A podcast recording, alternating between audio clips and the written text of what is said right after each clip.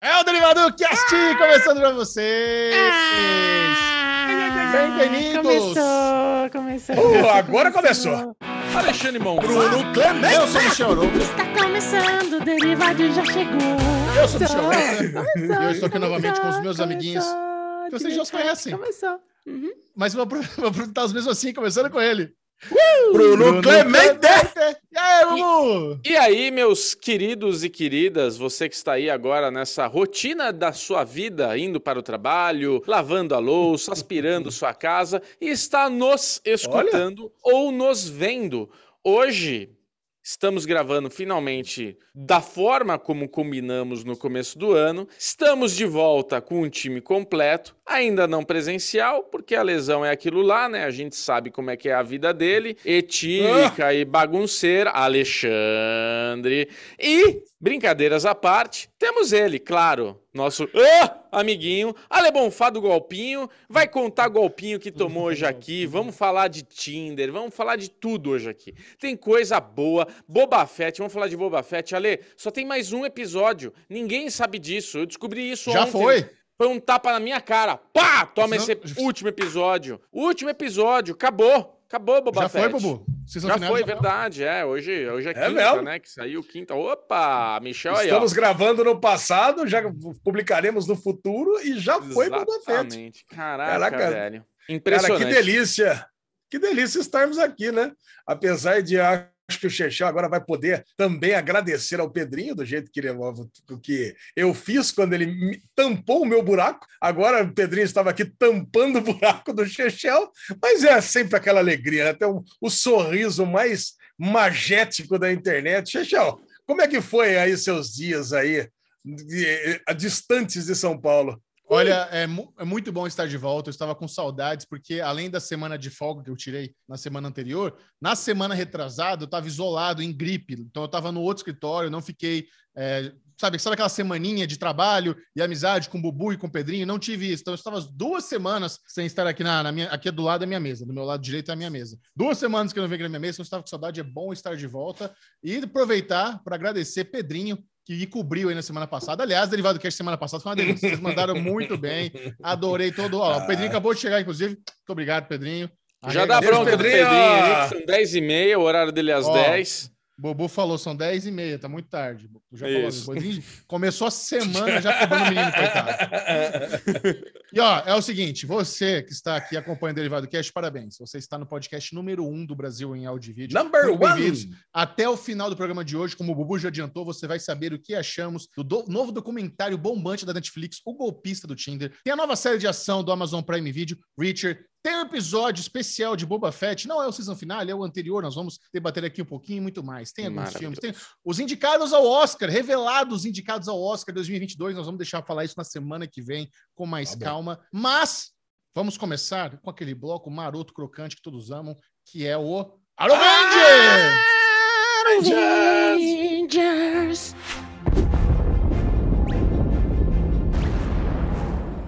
Muito bom, Arovenger é aquele clássico onde nós compartilhamos vida social, trabalhos, projetos, rolezinhos, tudo de bom e do melhor. A lesão. Hum. Você que é o rei desse blocão, conte-nos o que há no seu coração. Bela tchau. vai lá. Olha, eu não vou contar o que há no meu coração, vou contar o que há no meu pulmão, no caso Vixe, agora.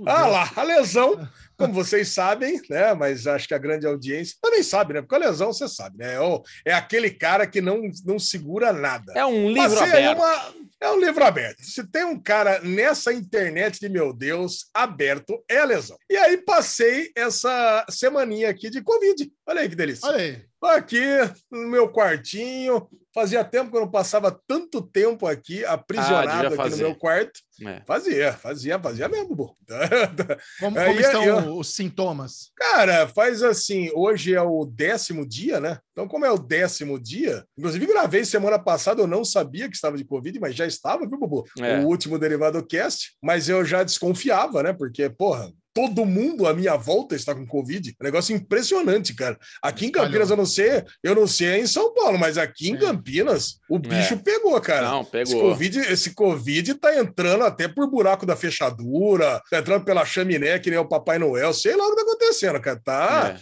ele atingiu, cara, acho que até o final do ano passado, umas 20% das pessoas que eu conhecia tinham pegado. Agora, eu acho que é todo mundo. Acho que eu não, eu não conheço, acho que vocês não pegaram. Só. O resto, todo mundo que eu conheço pegou Covid, cara. Um negócio É. impressionante. Não, mas Então, essa é. altura, a chance de ter pego e ficar assintomático também é muito grande. É, tem essa também, né? Agora, então eu tava aqui. Aí eu peguei, fiz o teste. É, eu fiz o teste porque o meu filhinho, Henrique, tava com, ta- também estava com Covid, né? E eu almocei com ele no final de semana. Aí deu positivo, eu falei, ah, vou fazer também, né? Vou fazer o teste Covid. Eu, não- eu, cara, eu tava com sintomas de gripe. Até achei que era essa gripe aí, que o Chechel teve também, coisa e tal. Aí eu falei, ah, vou fazer. Não custa nada. Vou lá. Não custa nada não, né? Custa 99 reais. Mas eu fui lá.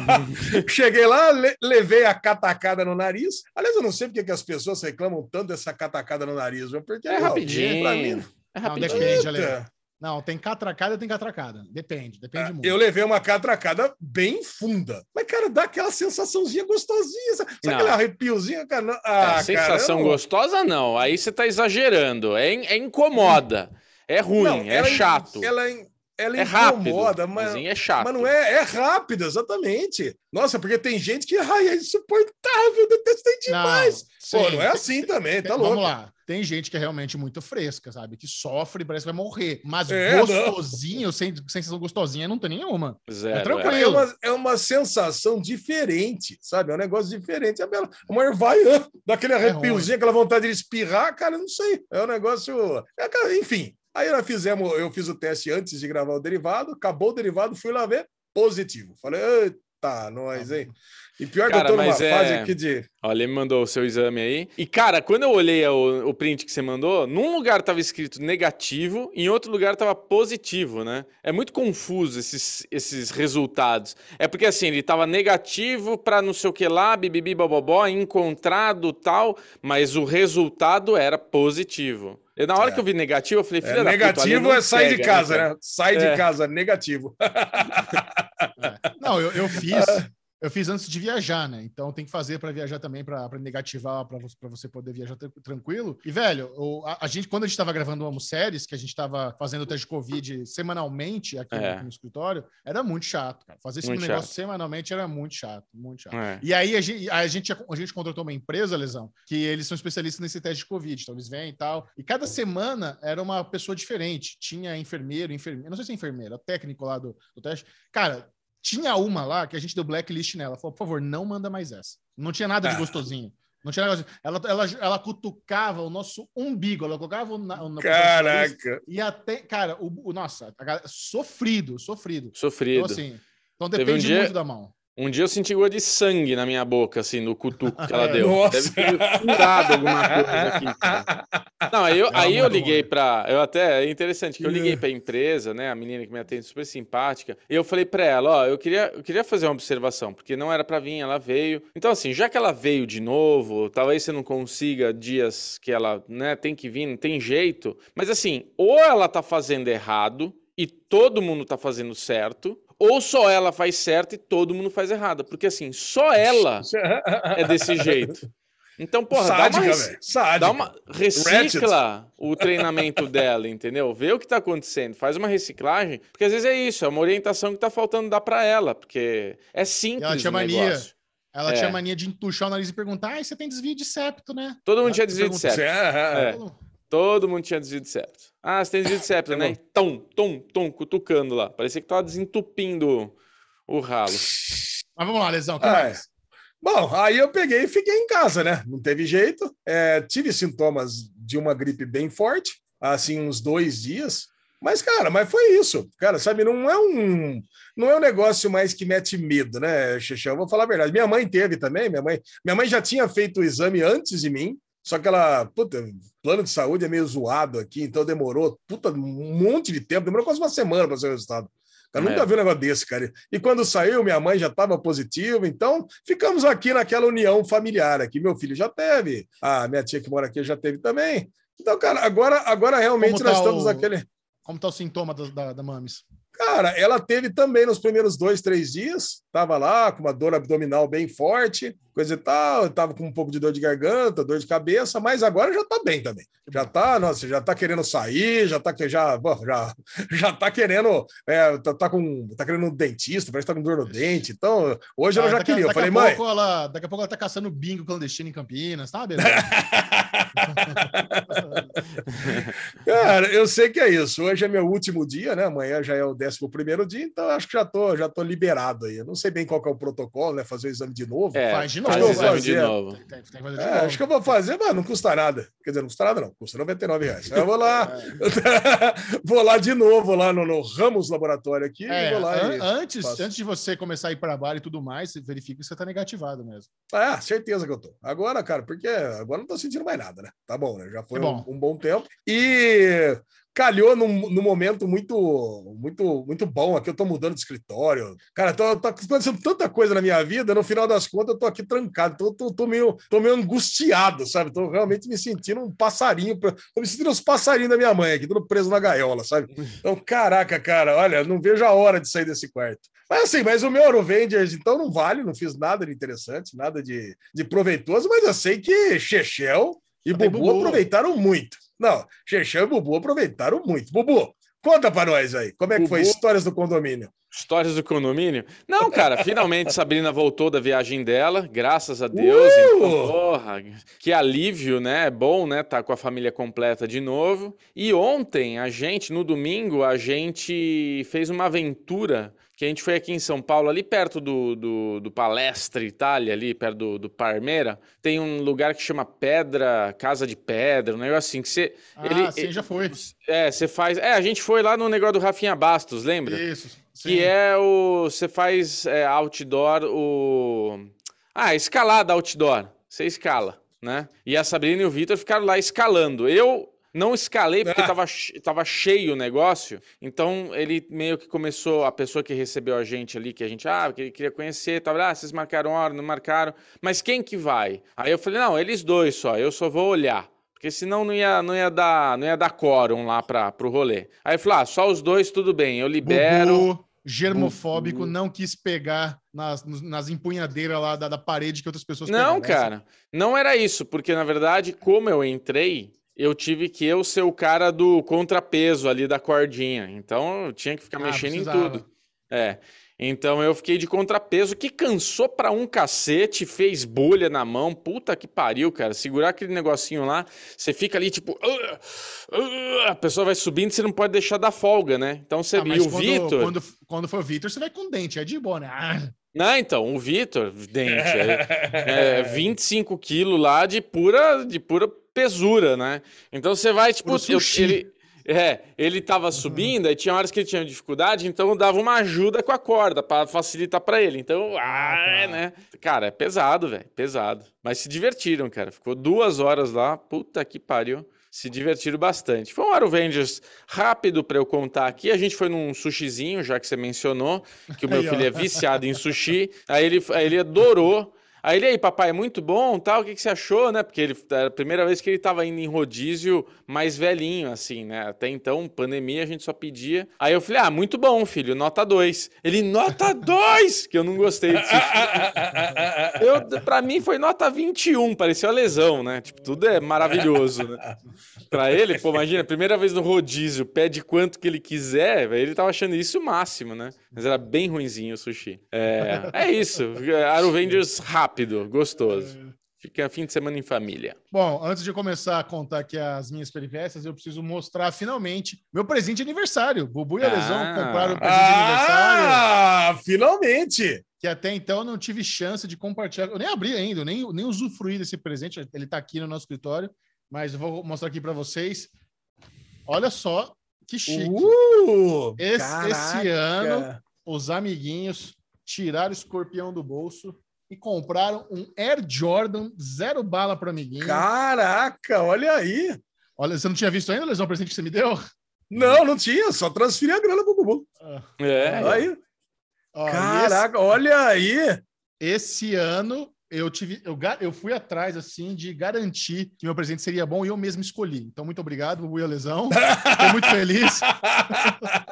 Esse ano, todos os Já. presentes. Eu, eu, eu cheguei à conclusão seguinte: esse ano os presentes foram um sucesso. Você gostou da caixinha que você recebeu, Lesão? Caixinha da- de alegria? Porra, caralho, adorei. Eu, Ah, eu ah. adorei esse tênis também, ou seja, 100% de aproveitamento, porque o Bubu não teve nada a ver com os presentes esse ano, então deu super certo. Olha que legal. Foi muito Não, bom. eu, eu gostaria de falar que eu acho desproporcional ganhar um Air Jordan e a sugestão da caixinha da alegria do Michel. É que Olha, o em, termos, em termos de valor, foi parecido. Não. E o, o Foi? Alesão, o Alesão, ele é assim, ele é um cara que, porra, demos álcool pra ele, né? Então, puta, foi o presente da vida.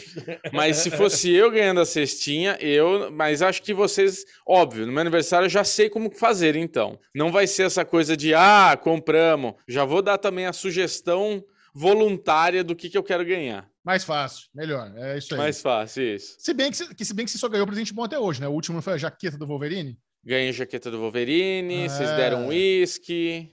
Aí. Mas vocês deram. Porra, presente bom. Tá vendo? só dá pra você, presente quando bom. você não tá envolvido, o presente é bom, Bubu. Essa que é o Ah, a jaqueta Se- do Wolverine, Bubu- cara, Bubu muito me boa. Usei ela, usei Ah, ela é duas foda. vezes e É. dei pro meu primo. Meu primo adorou. Eu queria Você agradecer deu a vocês. jaqueta pro seu primo?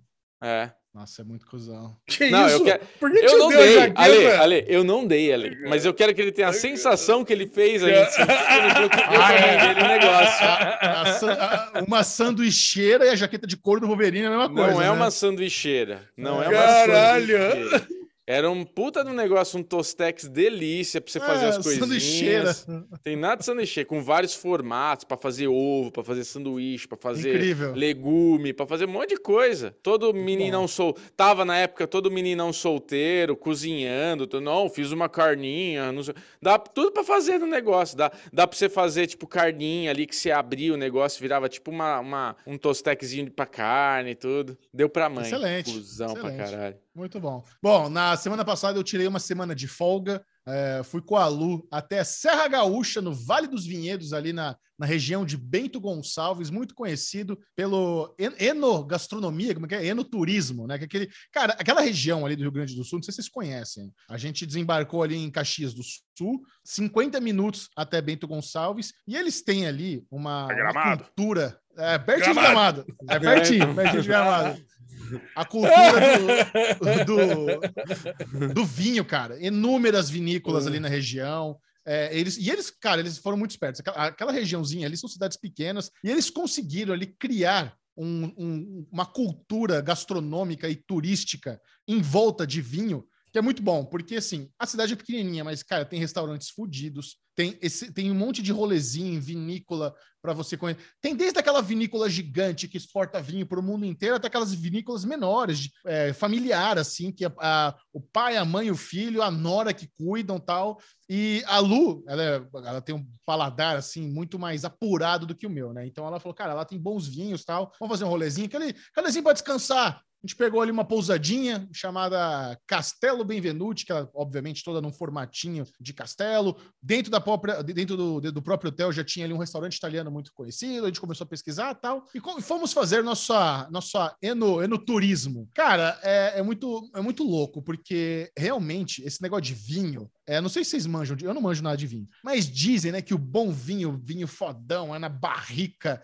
de carvalho e tem que ser usado só uma vez, ele tem que ficar não sei quantos anos. Cara, eu descobri que muito disso é balela. Muito disso é balela. Tem vinho muito, tem vinho muito, por exemplo. A gente, ah, nós começamos nosso nosso tu- nosso tour numa vinícola pequenininha chamado Dom alguma coisa. Esque, Dom- eh, esqueci, Dom qualquer coisa lá. Que foi, já começou decepcionando, né? Nosso primeiro rolê foi um pouco decepcionante. A gente chegou lá na vinícola, beleza, uma vinícola familiar, mas eles não tinham o, o tradicional passeiozinho nas vinícolas, não tinha ninguém ali para contar muito da história. A gente pegou ali uma degustação ruim, os vizinhos ruim, assim, ruimzinho. Ruim? tal, ruimzinho. Puta dor de cabeça. É, não, não deu Nossa. nenhum, não ficamos com dor de cabeça nenhum dia. Mas assim, já não. ah, o que teve de muito bom nessa. Mas, mas valeu a visita. Mesmo nessa vinícola ruim, valeu a visita, porque lá teve um dos melhores azeites que eu já experimentei na minha vida. Né? Porque a gente pediu ali uma tábua de frios para acompanhar a degustação do vinho.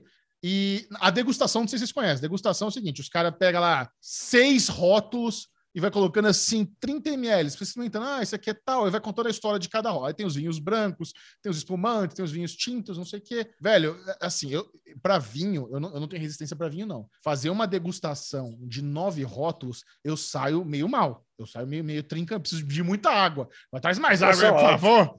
Vai ter mais água, por favor. E vai tomando água, vai comendo um queijinho, vai comendo um negocinho ali. E nessa a gente descobriu um azeite, cara. Puta, que azeite incrível, assim. Um azeite, tava escrito lá, azeite frutado e blá, blá, blá. Eu olhei atrás, assim, 0,2 de acidez. Falei, porra, esse azeite é bom, vamos experimentar. Dei aquela chuchada no pãozinho italiano. Quando eu comi, eu falei, cara, a única coisa que eu levei, eu não comprei vinho nessa vinícola, eu comprei só o azeite. Falei, Esse azeite eu vou comprar, porque realmente muito bom. Então, valeu. Tomemos na vinícola ruim, já valeu. Pensa na frustração do cara da vinícola, né? O cara vem aqui, toma seis rótulos de vinho e leva o azeite, que não é nem deles. Mas, mas, cara, a, a degustação é paga, lesão, não é de graça. Então, assim, mesmo que eu não compre Ah, nada, já bom. ganhou. Todo, não, Não, tem de graça. Não, Ah, não tem, Não, não tem de graça. Só que assim, aí nesse dia, se não me engano, foi nessa noite ou na noite seguinte, foi nessa noite, nós fomos jantar num restaurante que a gente, eu dei uma pesquisada lá, falei, cara, esse restaurante parece ser muito foda. Chama Guri. O, o esse restaurante, eu não sei se vocês iriam, acho que vocês iriam curtir sim, mas quando você Hum. entra no site do Guri, tem um puta textão explicando qual é o conceito do restaurante. Porque é o seguinte, lá é um menu degustação que eles chamam de menu confiança. Você não sabe o que vem no menu degustação. Você não sabe.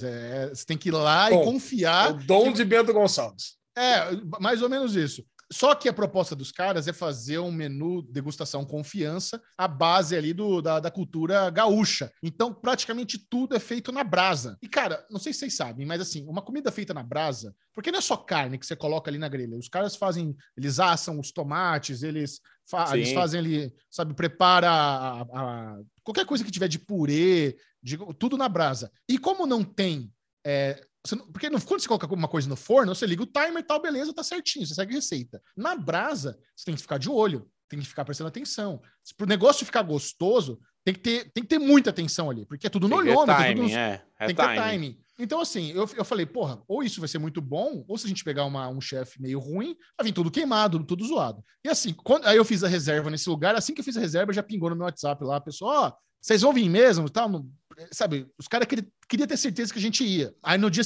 mais tarde veio o Metri mandando WhatsApp, duas pessoas para confirmar, não, nós vamos sim, pô, tudo certo. Caro, lugar caro. Chegamos lá, aqui. Acabei de ver aqui, caro. Tá vendo Site aí? bonito, inclusive. bonito. Site bonito, mas Lê, lê a- caro, né? Lê a proposta aí, vê se tem o textinho da proposta. Nossa, compra. Fala que é do- do- caro. do- ca- caraca, olha aqui, ó. Guri busca valorizar a gastronomia gaúcha através do fogo e dos ingredientes do nosso estado. Não somos uma churrascaria, tampouco uma parrilha. Somos uma casa gaúcha que cozinha com lenha, fogo e brasa. Todos os nossos pratos são feitos de estalar de lenha no calor da brasa, seja no fogo, na parrilha ou na forno a lenha. Por responsabilidade ecológica, utilizamos apenas lenha de reflorestamento devidamente documentada. Ok. Menu de degustação, 235 pau Cabeça. por pessoa. É, Por então, cabeça. Aí, aí você pede uma garrafa de vinho, ali, ali- aí chega um momento onde ele oferece um, um licorzinho, né, para limpar o apetite, para sobremesa, não sei o quê.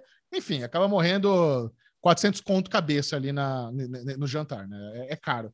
Mas eu diria que esse jantar no Guri foi o, o melhor jantar que eu tive na minha vida. É o, me- é o melhor, Que isso? o melhor, O melhor jantar que você teve na vida. na vida. cara. Aí eu, eu, eu trouxe para vocês aqui. No dia que eu fui, foram nove passos, nove pratos, né, que eles falam. E eu dei muita sorte, cara, porque eu fui exatamente num dia focado em carne. Olha os nove pratos do, do meu jantar. Ah, e por que, que os caras ligaram, fizeram questão de saber se a gente ia? Porque só tava gente. Nós somos, na, na noite, cara, com certeza não valeu a pena para eles. Mesmo sendo caro, só tinha gente. Porque esse período é, é- é baixa temporada, né? A, a galera vai pro- pro- na hora do, do, do- do inverno que a galera vai tomar vinho, né? Então, agora em fevereiro, vazio a cidade. Foi muito bom.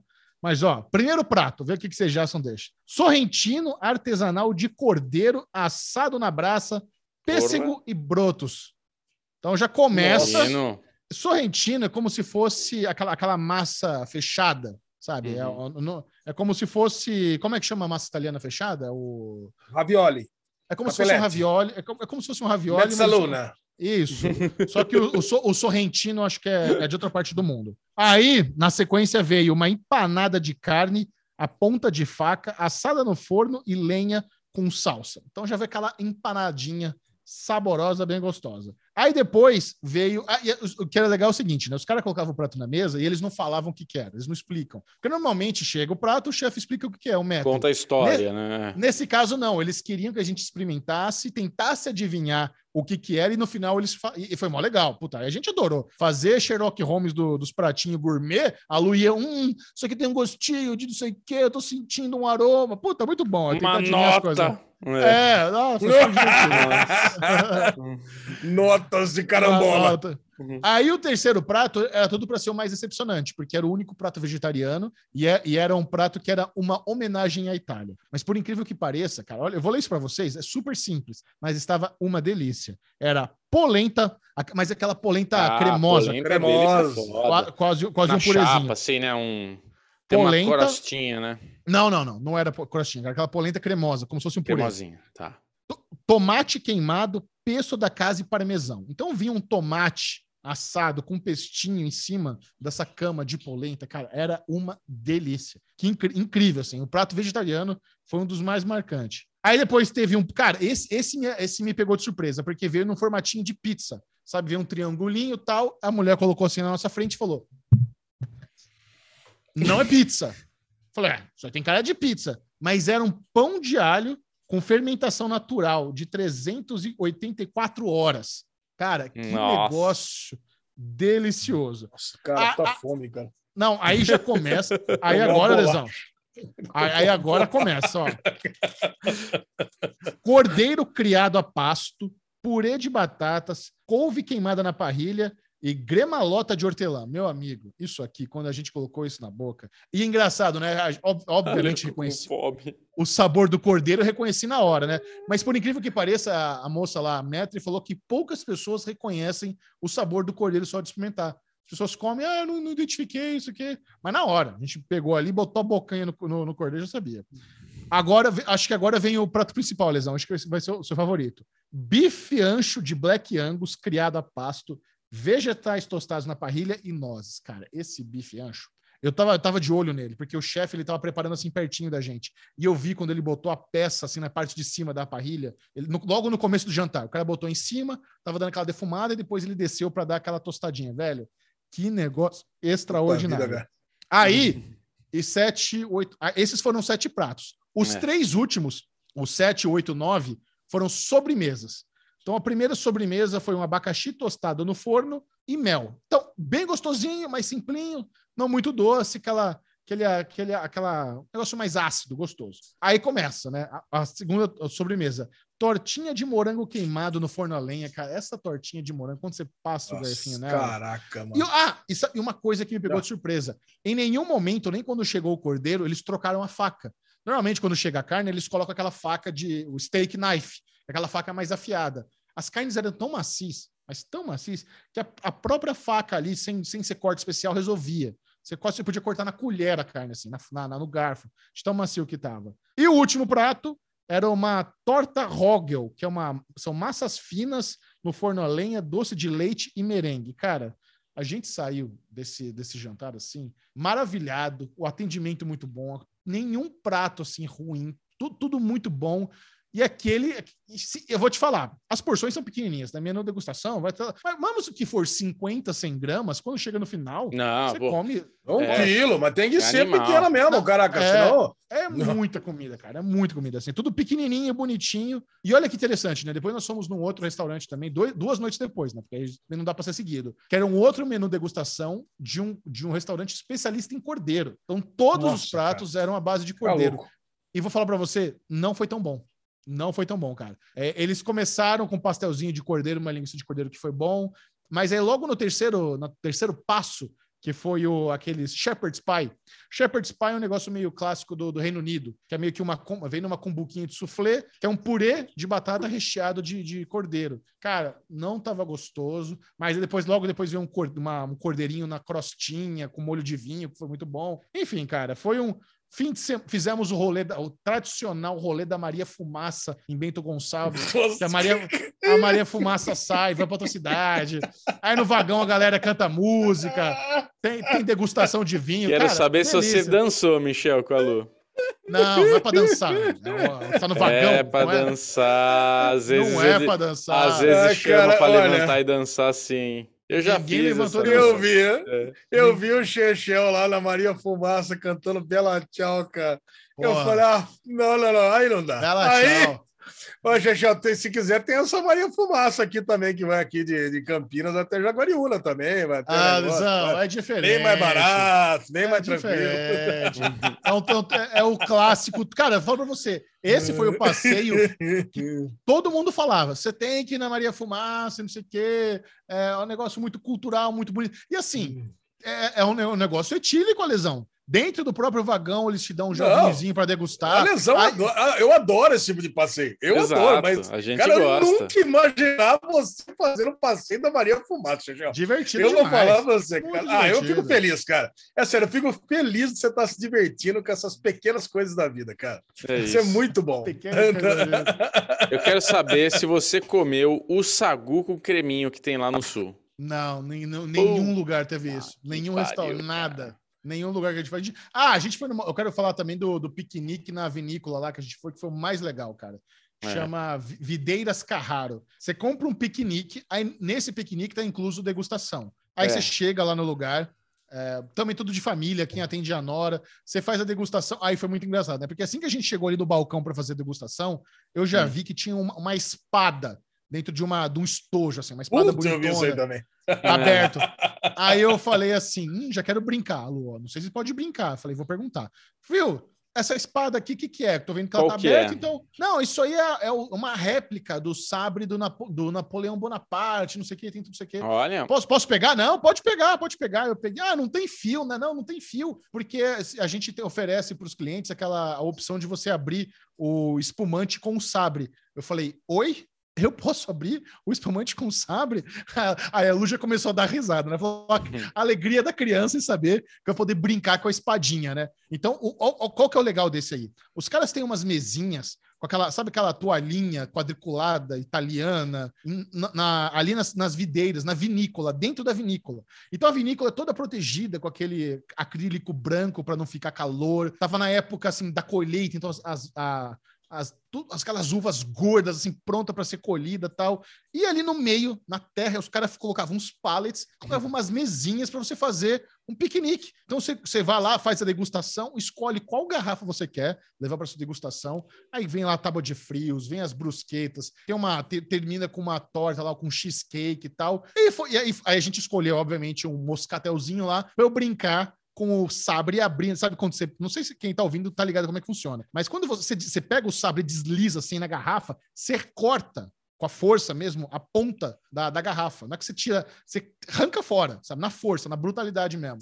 E como é um espumante, né, o negócio vai que vai fácil. Aí eu, inclusive, nem sabia, mas parece que na segunda temporada de Emily em Paris tem uma cena que o cara vai fazer isso aí e perde o dedo. Aí eu até botei nos stories eu Porra. brincando com o sabre. Agora, cuidado para não fazer igual em Emily em Paris. Eu falei, gente, não sei o que vocês estão falando. Não assistam Emily em Paris, sou muito velho para isso. Mas depois me mandaram lá os prints engraçados. Mas sim, muito divertido o piquenique. Esse foi uma delícia, tal, brincar lá, cortar. Fomos numa outra, numa outra vinícola também, que é Lídio Carraro. que essa era mais chique. Lídio Carraro era chique. A gente é atendido pela dona da Lídio casa. Carrara. Nossa, já é. Putz, cara, muito bom. Aí você sente. Essa, essa degustação eu fiquei torta, Lesão. Essa deu trabalho. Nossa, acho que eu Lídio vi. Carrara. Acho que eu vi isso aí. Você falando assim, você até colocou no stories, né? Pô, sou forte pra caralho. É, muito. aí chegou de noite, Cara, chegou de noite eles assistiram Diário de uma Paixão, ali. é. E sabe o que é Cara, interessante? você sabe que esse lance da espada, Xixi, uma vez Ah, eu não estava conseguindo abrir um champanhe, que estava lá bem gelado, bem no congelador. Tentei, chacoalha, chacoalha, aí pega, empurra, empurra, a rolha não saía, cara. Aí eu tive a brilhante ideia de tentar abrir com saca-rolha. Olha, cara. Aí eu fui virando o saca-rolha, virando o saca-rolha, cara. A hora que bateu a pressão, explodiu, cara, a garrafa inteira. Mas assim, eu nunca. Mas não sobrou Nossa. caco sobre caco. Mas cortou minha mão, cortou o braço. cor- Cara, foi um negócio assim, mas foi um fracasso. CSI. Caraca, Ale. Cara, mas que cagada, velho. uma coisa que eu descobri lá também é que na região de Bento Gonçalves, acho que é o único lugar no Brasil onde os estudantes do ensino médio eles podem optar por fazer o técnico em vinho. Então, você está Ah. estudando e você já sai meio ali com uma, uma carreira, se você quiser ser uma, uma pessoa, um enólogo, alguma coisa ali que manja de vinho, para trabalhar nas diversas, montar a sua própria vinícola. Então, os únicos locais do Brasil onde já no ensino médio a molecada começa a aprender. E por que eu tô falando isso? Porque ali na Lídio Carraro eles tinham os estagiários, a galera do high school, da, da, da escola local, que manjavam tudo. A molecada de 18 anos, eu, eu acho que é 18 anos, para trabalhar com vinho, imagino que é 18 anos. Manjava muito. Todo mundo ali mano, contando a história do, da, da vinícola e da família, e contando das notinhas de carvalho, de uva, de grapefruit que tem negócio. Nossa, incrível, cara. Achei muito legal Você essa, não- essa- Você não fez aquela parada de pisotear no vinho lá que o pessoal faz? Cara, eu, que- eu queria ter feito, mas eu não descobri nenhum lugar ali onde estava oferecendo isso. Eu acho que é uma, é uma época específica do ano onde tem esse rolê, mas eu super teria feito, queria fazer, pisar nas É. uvas. Isso é bem divertido. É isso. Ai, que rolê bom, Essa cara. foi Que rolê legal. a semaninha gostosa. Voltei assim com as baterias energizadas, pronto para debulhar. E vocês viram, ó, mas olha que legal, né? Fiquei uma semaninha de férias, mas o Série Maníacos continuou bombando. Teve vídeo três vezes no canal, saiu falando de nada. Vocês mandaram ver no Derivado Cash. O, o legal foi isso, a gente conseguiu se planejar mesmo na minha semana de folga, tudo continuando. O Bubu tocou as gravações de Eufório Podcast. Então, assim, muito bom, muito bom ter o privilégio de contar com, com amiguinhos tão profissionais, tão capazes para me ajudar aí na, na semaninha e dar tudo certo no- nos business, enquanto eu estou lá curtindo a vida, enchendo toba de vinho. Muito obrigado. Excelente. Ó, eu acho que está na hora, eu estou com aquela fome de informação. Eu quero saber o que de mais importante está acontecendo no universo Nerd Geek Global. É o Daily News! Alesão, tivemos algumas renovações interessantes, mas teve uma especial essa semana que encheu nossos corações de alegria, hein? Opa! Vamos lá. Euphoria renovado para a terceira temporada pela HBO e teremos renovado também o podcast dos nossos amiguinhos aí. O Alesão, o Alesão Pra- tá, dando, tá dando um furo aí que a gente não sabe, né? Podcast não É. sei se renovado.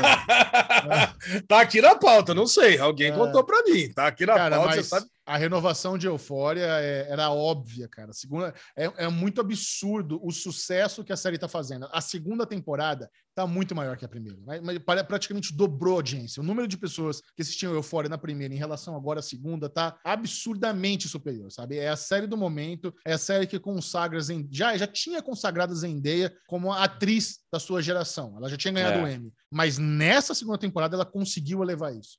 Cara, é, é muito louco. Se ela ganhou o Emmy no ano passado, esse ano não devia ter nem, nem, nem, nem fazer mistério. Cara, tem que dar logo pra ela, porque tá um esculacho. Não só ela, cara. A própria Sidney Sweeney, a menina que interpreta a Cassie, tá muito Ah, bem. ela tá ótima, sabe? Cassie. é. A, a Hunter Schafer também, que faz a... a, a Jules. a- e a Jules, cara, muito bom. Muito bom. Elenco dessa série.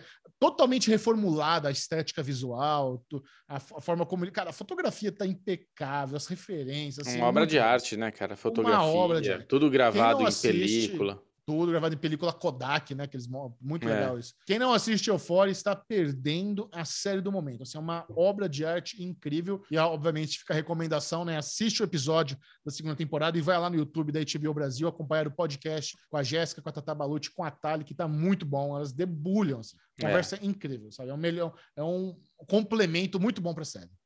É verdade. Muito bom. Foi renovado para a terceira temporada. Teremos mais um aninho, pelo menos. Tá. A HBO também renovou uma outra série aí mais obscura chamada Somebody Somewhere.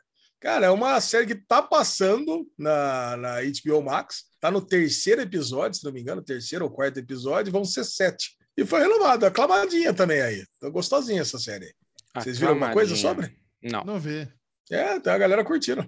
A CBS renovou para sexta temporada Seal Team. Caraca, hein?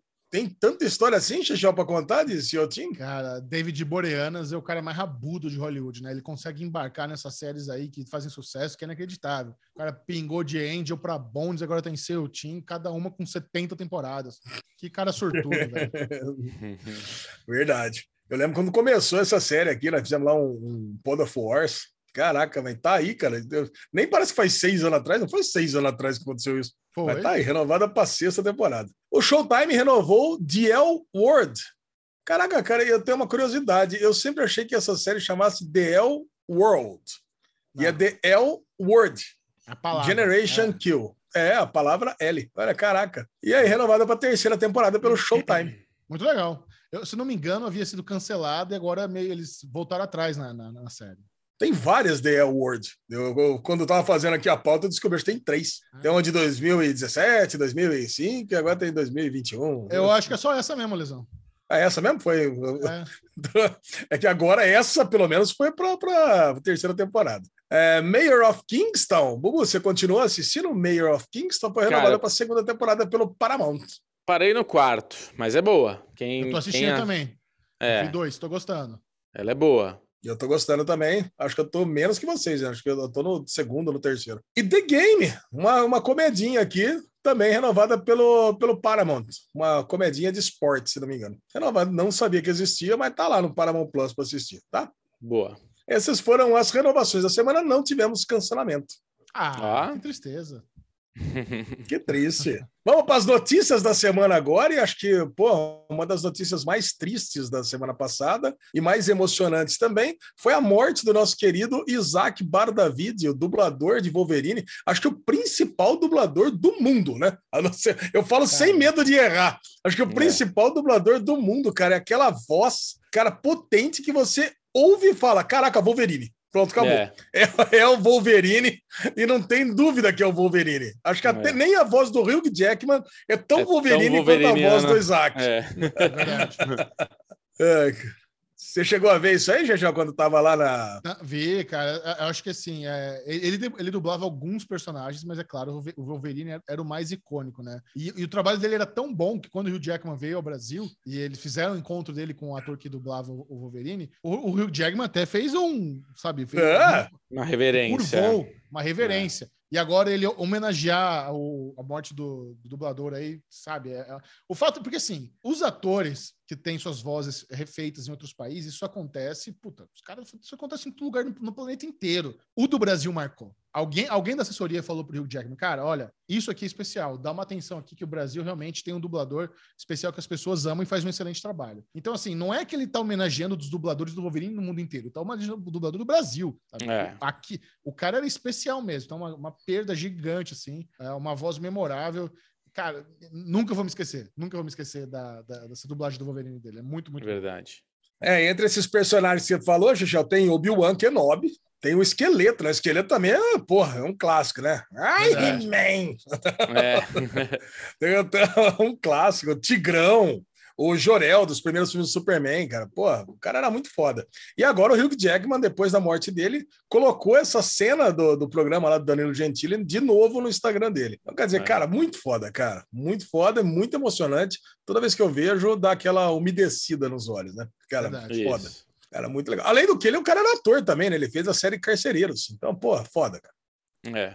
Vamos lá, próxima notícia da Cota Johnson, nossa querida 50 Tons de Cinza, tá aí quase confirmada como Madame Teia, na mais um dos filmes aí da Sony do Homem-Aranha. E agora vai explodir filme aí da- do universo do Homem-Aranha, hein? Vocês- Vocês vocês derivam, vocês derivam, vocês salvam essa notícia aí do, da Dakota Johnson como Madame Teia? Salva.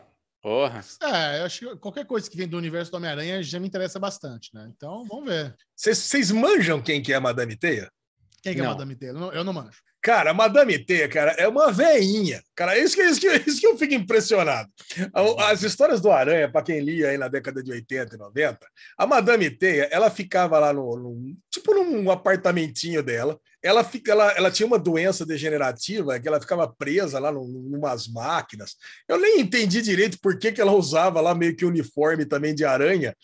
E o Homem-Aranha ia lá pedir ajuda dela porque essa, essa, essa máquina, essa situação dessa, dessa doença dela dava poderes pré-cognitivos dela, sabe? Então ela, ela conseguia prever o futuro, ela conseguia ver algumas informações. E, e o Aranha usava ela como, como sei lá, precogs, precogs para conseguir decifrar alguns crimes aí que ele para conseguir derrotar alguns vilões.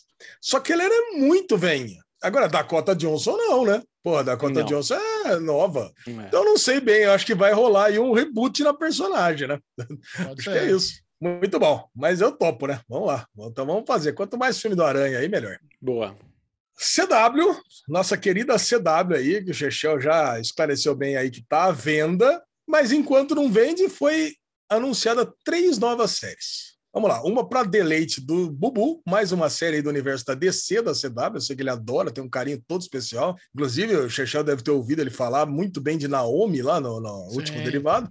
Ah, É isso, estava lá empolgado, empolgado com Naomi. Inspirador. Dur- Inspirador. É. Diz que vai ter uma série chamada Gotham Knights. Caraca, cara, meu, cara, não dá para entender a DC, né, cara? Porque, meu, já vai ter uma linha de séries da, da- do Batman. Ali, The Batman, aí vai ter o Departamento de Polícia, vai ter a série do Pinguim. Agora vai seguindo também pelo outro lado. Aí tem a Batwoman, Gotham Knights, aí pega esses personagens paralelos aí para continuar fazendo série também. Exagero, né? Exagero? Cara, não é, não é questão de exagero, é uma pena que Gotham Knights vai ser da CW e não do HBO Max, né, cara? Porque isso é muito foda. O jogo, tem o jogo já, o Gotham Knights. É, é, é o Asa Noturna, eu acho que é o, que é o protagonista. Porra, cara, isso aí tinha que ser uma série da CW. Isso, isso aí, cara, o Gotham CW Knights não. poderia ser da, da HBO Max. O Gotham É. Knights poderia ser o sucessor do, dos Titãs, Titans. cara. É, sabe? Puta, Cara, a CW tinha que devolver a chave, pedir desculpa, falar, ó, a gente produziu umas coisas aí. Não dá, cara, é muito ruim as produções deles. Só deu o nome, ah, cê, puta, não dá, cara, não dá, não dá. A gente vai falar de do Richard aí, né, que entrou na Amazon Prime, e já dou o spoiler aqui, porque que eu nem vi. Porque esse ator, ele fez, ele tá em Titãs, né? E me dá uma preguiça ele, Mandou bem. cara. Mandou ele bem em mandou bem, mas, putz, sabe a preguiça dessa... Essa que coisa da. CW.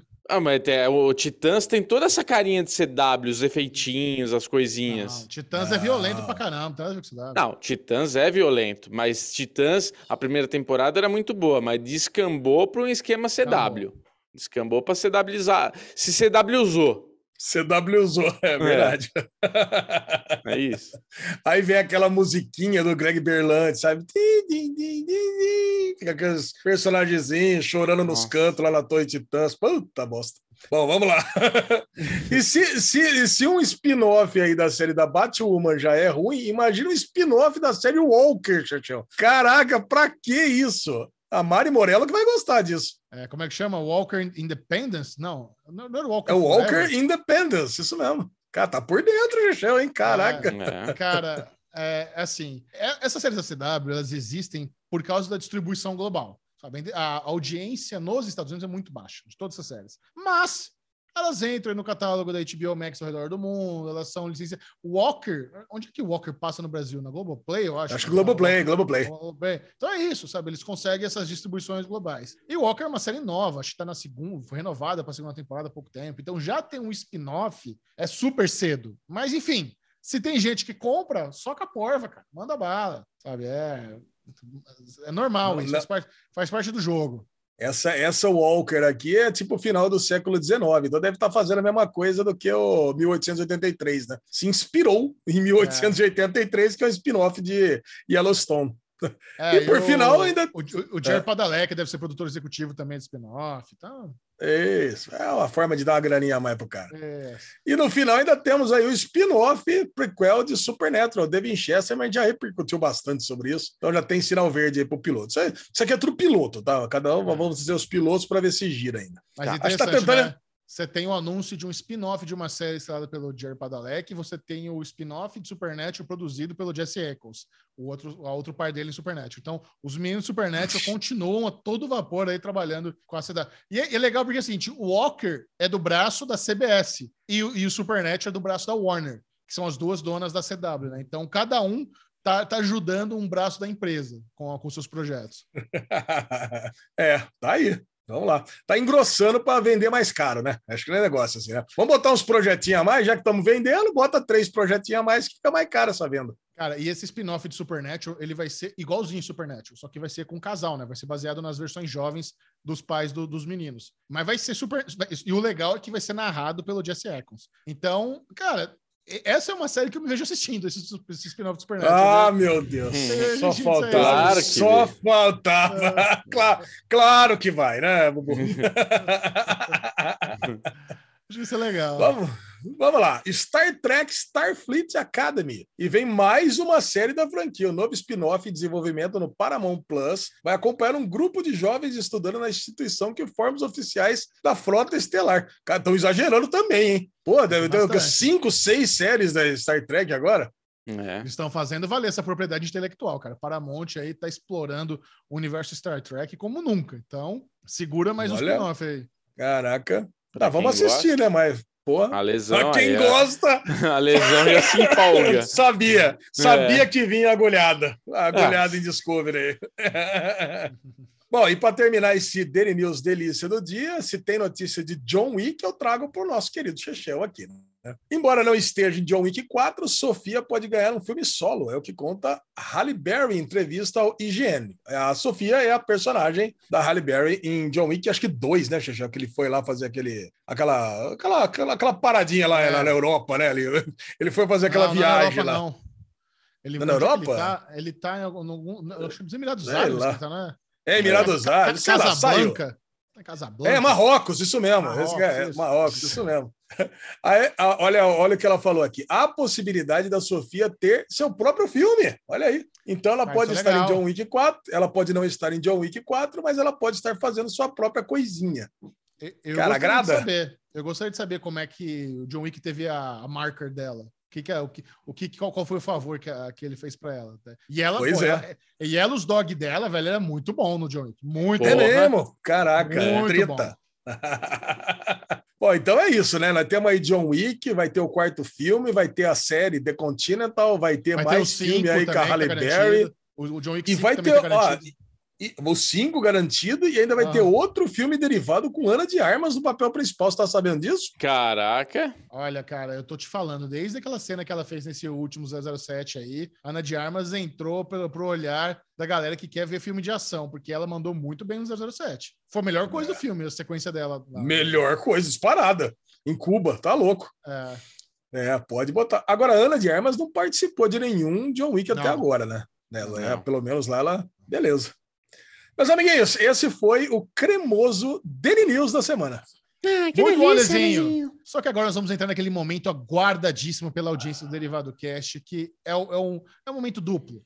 Ah, Vamos lá, se prepara, porque chegou a hora da guerra de streamings. Round one, fight! que vem, hein? Ai, Bubu, onde vem?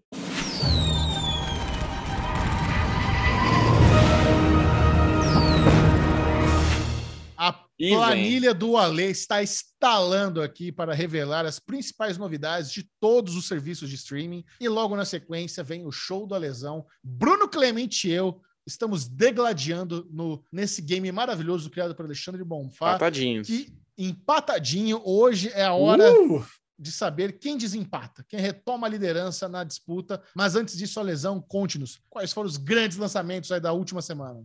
Grandes lançamentos dessa semana pela Apple TV. Começou a série Suspicion, que já está no ar o nosso querido Daily Pocket versão 2022, Uhul! com a série nova da Apple TV. Olha aí. Isso. Então Gostou, você- Chechel, de Suspicion? Já tá anotando, Michel, aí, ó. Não, não assisti ainda não, mas você que quer saber se vale a pena ou não, nós não vamos falar nesse derivado cash, porque já tem o, o Pocket, a Lisão e Bubu debulharam e contam para vocês tudo de bom e do melhor da, da- dessa nova empreitada da Apple TV Plus. Boa. Cara, eu tô muito impressionado. Eu tava falando com o Bubu, Xixi, é impressionante como tem uma cauda longa esses Daily Pocket, né? Cara, eu vi lá o Daily Pocket de Invasion, cara. Ah, Do nada, bom, lesão agora, do nada. conversa interna. Boa, Ale. Conversa interna.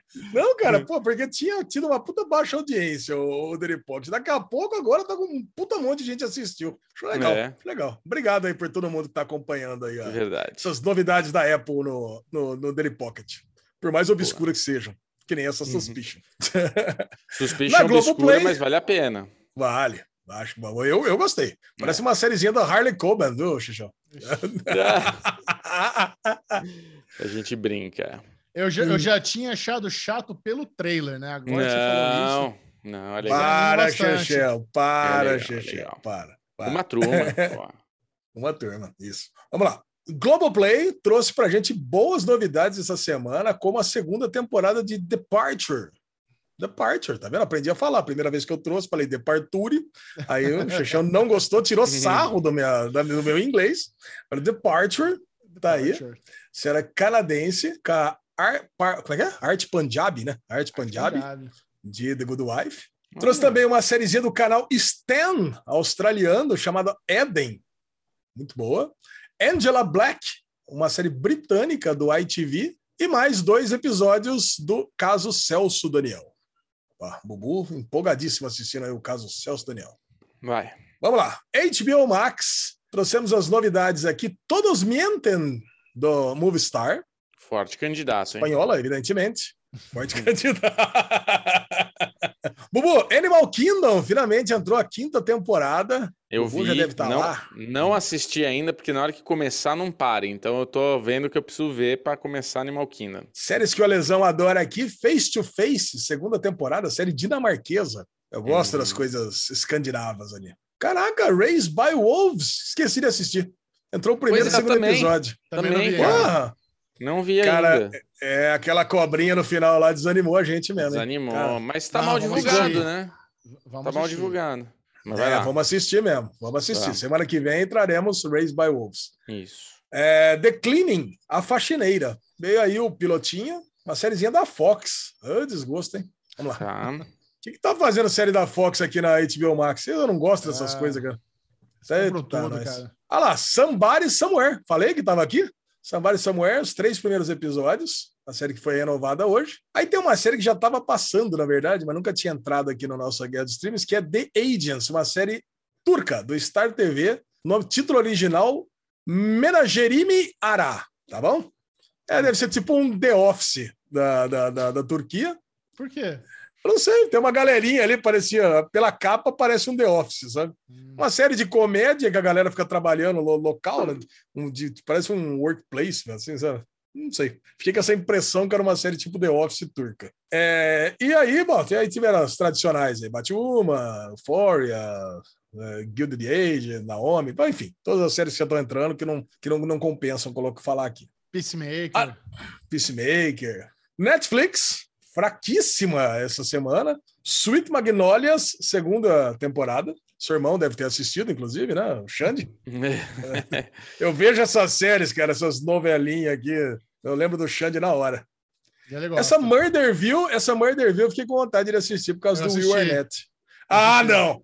Se eu tivesse falado, eu tinha assistido. Cara, e aí? Cara, olha, você sabe como é que é a proposta dessa série? Ah, é tipo um negócio de improviso, né? Cara, é assim, o, o Will Arnett interpreta um detetive e a cada episódio tem um caso a ser é, resolvido. E a cada episódio ele traz uma celebridade para ser o parceiro de- dele, só que não tem roteiro.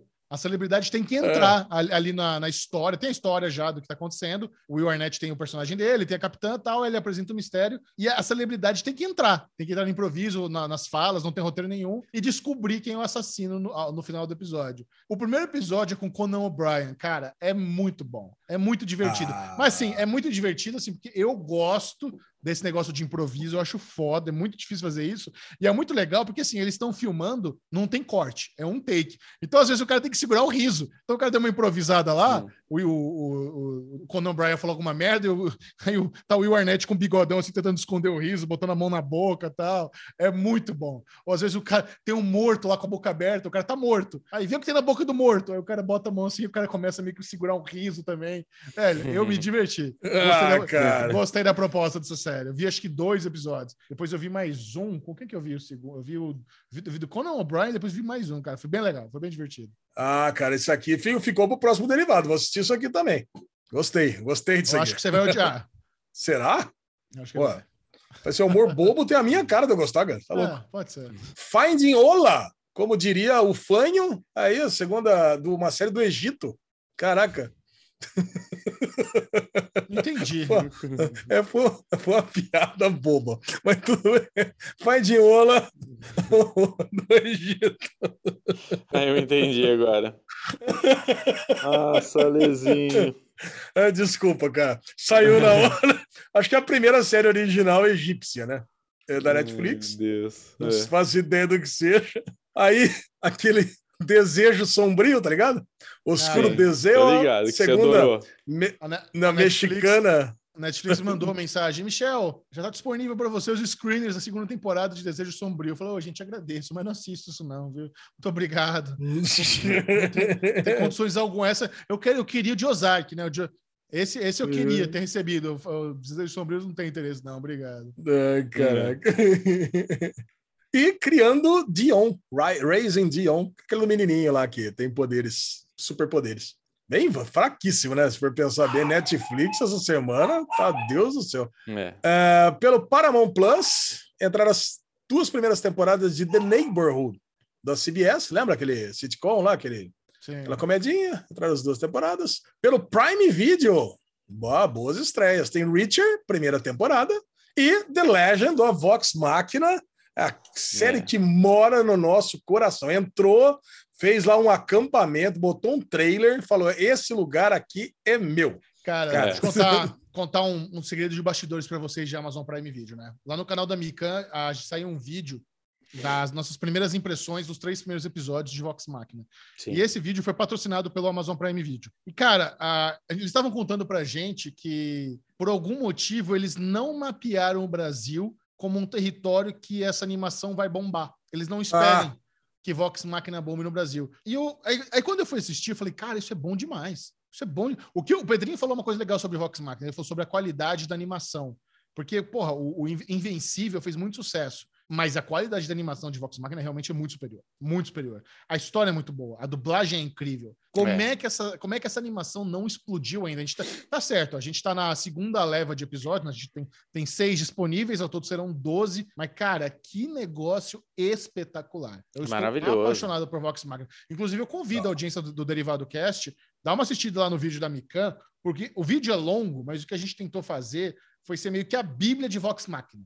Então, assim, sobre, sobre Critical Role, sobre os personagens, as classes, a gente, a gente fez um negócio que o Lesão ia gostar, que é falar das classes. Ah, esse aqui é o Ladino, esse aqui é o Rogue, esse aqui é o, é o Gnomo Bardo, sabe? A gente foi trazendo. O Percival é o Gunslinger, é o Pistoleiro e tal. A gente trouxe as, essas. o- a animação ela é muito boa para quem não manja nada de RPG. Você não precisa ter conhecimento nenhum. Mas se você curte RPG, se você quer saber das classes e tal, a gente falou sobre, sobre isso lá no vídeo, falou sobre as primeiras impressões, impressões dos três primeiros episódios. Tá muito legal o vídeo, vai lá ver. E no final da temporada, talvez a gente volte a Micanhão para fazer um vídeo, da, da- uma review da temporada completa lá no Série Maníacos. Tá? Então fica aqui a dica para você. Vá no Amazon Prime Video e assista essa animação que tá boa demais, cara. Tá? Eu fiquei muito feliz que a gente entrou nesse projeto com eles para ajudar a trazer awareness, né, que eles falam, que é conhecimento, divulgar a série, já que eles não vão investir em marketing, não vai ter, eles não vão comprar todos os relógios de São Paulo, todos os outdoors, comprar mídia, impulsionar no Instagram, não vai ter isso. Então, esse vídeo da Mika é muito bom, sabe? Ele, ele serve bastante para vocês conhecerem. E tá muito, muito divertido. Eu tô adorando essa, essa animação. Ai, que Animal. bom. Bom, nós vamos falar, nós vamos falar aqui na parte de maratonas dos episódios de 4 a 6, agora, no, no- no- nesse derivado. Porque, cara, tem. Pra quem joga RPG há muitos anos, cara, você saca muitas coisas. É o que a gente falou no último derivado. Você vai sacando tudo. Você fala, caralho, cara, é aqui. É aqui que aconteceu a falha crítica. Ixi. É aqui que até, até aconteceu. É, cara, isso é coisa padrão. Esse aqui é o clichê do grupo de RPG. Então, espere um pouquinho, que daqui a pouco você chega no bloco de maratona, a gente fala sobre esses três últimos, esses três novos episódios, que foram ainda melhores do que os três primeiros, né? Só cara, melhora. é cara. muito foda, só melhora. Só melhora. Pelo Star Plus, American Dad, 17 temporada. Criminal Minds Beyond Borders, primeira temporada. The Last Man on Earth, finalmente, quarta e última Caralho. temporada. The Last Man on Earth, gente, Cara, olha aí. eu acho, eu acho que essa Criminal Minds Beyond Boards foi cancelada na primeira temporada, se não me engano, viu? Isso é um spin-off flopado. Eu acho que sim. Agora, The Last Man on Earth era bem legal, né, cara? Era eu gostava legal. pra caramba dessa série. Mas eu, por algum motivo, eu parei de assistir. É Death at the Mansion, Rebecca Zahal, porra, do, do, do canal Oxygen. Entrou aí uma minissérie em quatro episódios aí. E a principal estreia do Star Plus, Pen and Tommy. Os três primeiros episódios. Ou mais uma série que falaremos daqui a pouco no Derigusta. Espetacular. É. Cara. E o Stars Play aqui, que delícia, hein? Tivemos o season finale de Baptiste. Stars Play é a delícia do, do fim da tabela no show da lesão, né?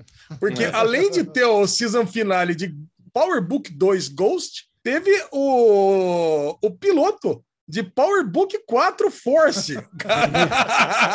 e agora? Como é que fica o coração dos nossos amiguinhos? Votar aonde? Em quem, né?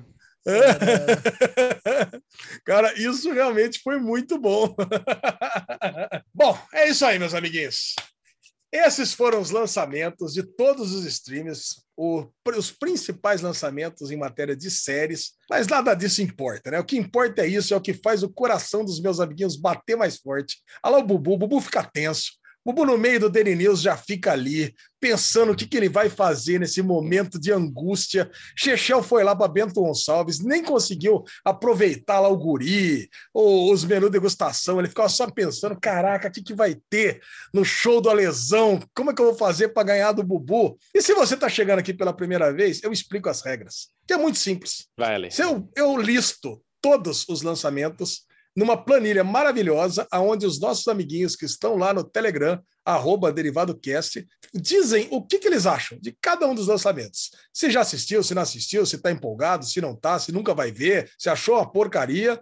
E isso, uma inteligência artificial gera um ranking de 1 a 44, no caso dessa semana, que tivemos 44 lançamentos. Caraca. E esses lançamentos aqui gera uma pontuação que vai de 20 a 1 para os lançamentos acima da meiuca da tabela e de 1 a 20 para baixo da meiuca da tabela. Não temos meio pontos ainda, mantemos assim, porque a gente não está conseguindo manter uma regularidade aqui na, no Derivado Cast nesse momento de férias de todo mundo. Então, todos serão pontos cheios. Ok. E temos regras, regras especiais. Regras É. especiais que foram adotadas a partir desse ano, que o jogador que acertar no bullseye, ou seja, na metade da tabela, rouba todos os pontos do amiguinho. E se você acertar no primeiro lugar ou no último lugar, você perde todos os pontos. Cara, então é isso. Serão quatro tentativas para cada um dos lados. É isso aí. E quem começa essa, esse jogo aqui é o Chechel. E o jogo está e o jogo está 3 a 3. Quero ver. Olha- Seu primeiro palpite. Eu gosto de usar as vezes que eu sou o primeiro para mirar lá em cima, porque se eu acertar, Tem que ser. aí eu, aí eu não perco nenhum ponto. É. Eu acho que realmente Eufória foi desbancada. Não vai ser mais o primeiro. Então eu vou tentar matar lá na, na segunda ou terceira posição e começar em Eufória. Chechel deu aquele tiro, deu aquele tiro de 12, aquele tiro, aquele tiro de sniper. Eufória é a segunda colocada entre a nossa audiência. Chechel começa abrindo 20 a 0 contra Bubu, fez a pontuação máxima. Então, peraí, peraí que eu fiquei nervoso agora. Peraí que eu Ai, fiquei ai, ai, ai. nervoso. que Torcida tava- do Chechel acaba de vibração. Faz ola. Uma, uma Ai, Uh. Eu achei, eu achei que ele ia arriscar outra coisa. Então, deixa eu arriscar em outra coisa aqui. Que eu vou de PowerBook 4 Force. PowerBook 4 Force, Bubu também deu uma puta de uma tirambaça, acertou no 42 colocado, fez 19 pontos, porque é o antepenúltimo. Caraca, Aí, é isso. mandou é isso. bem, mandou benzaço, 20 a Caralho. 19. Caraca, essa mandou bem mesmo. Ainda tem um bonsai separado aqui. Hoje eu acerto o bonsai. é, bonsai. Bonsai. Olha, vamos ver como é que tá. Esse eu acho que, sei lá, vai estar em quinto, sexto lugar. Vamos ver como é que tá o gosto da audiência do Derivado Cast por novelinhas pornolentes. Desejo Sombrio da Netflix. Desenho Sombrio da Netflix, Chechel acaba de acertar o bullseye. Yes! Pau! no meio! No negócio e rouba os pontos do, do Bubu. Acabou de roubar o Powerbook. 39 a 0. Caraca! Impressionante. Esses vinhos de Bento Gonçalves aí vitaminaram o menino. É um só? É um, é um Dois, bonsai. são dois. Tem dois? Você Puta. pode acertar o outro agora. Caralho, Ó, mas desejo Mas sombrio. assim, eu, mas eu, eu jo- eu joguei errado, né? Porque tá em que posição, Desejo Sombrio? Vigésimo terceiro. Nossa, eu achando que ia estar em quinto, sexto. Mas beleza, foi sorte. É, meu. É, sorte. Como eu tô zero, eu vou arriscar. É, porque eu acho que pode estar em primeiro. Pen and Tommy. Não, claro que Pen não. and Tommy, Bubu. Pen and Tommy é o oitavo colocado. O Bubu faz 14 pontos. 39 a 14 para Chechel. Bom, agora eu Tá. tenho que jogar Como abrindo a terceira rodada. Tem que jogar seguro. Vamos de Richard. Richard. Richard é a, o sexto colocado. Sexto colocado, mais 16 pontinhos para Chechel. Caraca, ó. Vai, se vai abrindo, hein? 55 É, a 14. Ah, acertou o bonsai, fudeu. Bullseye ele mata. Você, pode, você tem que acertar o bullseye, Bubu. Eu vou tentar. Eu vou tentar. Ai, eu vou de Animal Kingdom, que eu acho que vai estar na meiota. Animal Kingdom. Animal Kingdom não está na meiota. Animal Kingdom é o sétimo colocado. Ó, vai bem. Bubu, cara, foi bem. Fez 15 pontos. É 55 a 29. Olha o meu Chechel agora. Cara, esse eu quero. É minha última agora, né? É a última. Se não perder tudo, É. É, dá, manda Powerbook aí, Michel. Vamos. Ah, não, tudo bem. É, vamos de Race by Wolves. o Raised by Wolves. É, jogou na segurança, né? Décimo segundo lugar, fez mais 10 pontinhos Chechel. E aí jogou toda a responsabilidade pro Bubu, porque tá 65 a 29. Bubu, bullseye or Ou nothing? nada. Vamos lá, com muita, muita paciência, eu vou procurar o bonsai aqui. Isso. Vamos lá. Procura o bullseye. Procura o bullseye. Puta que pariu, cara. São 44. Você tem um out. Tem um out de, de 37. Caraca. Olha, dá para jogar na Mega Sena se acertar isso aí. Nossa, cara. Tandam, Eu acho que, eu acho que Boba Fett foi o primeiro essa semana. Também acho. Eufória. Tandam, tandam, tandam, tandam. Calma aí, calma aí que eu tô, tô, tô. Ele tem que pulsar na minha cara aqui, ó. Ele tem que Pulsa. dar aquela latejada aqui, assim, ó. Tipo o Kid Bengala aí, vai. Dá aquela pulsada.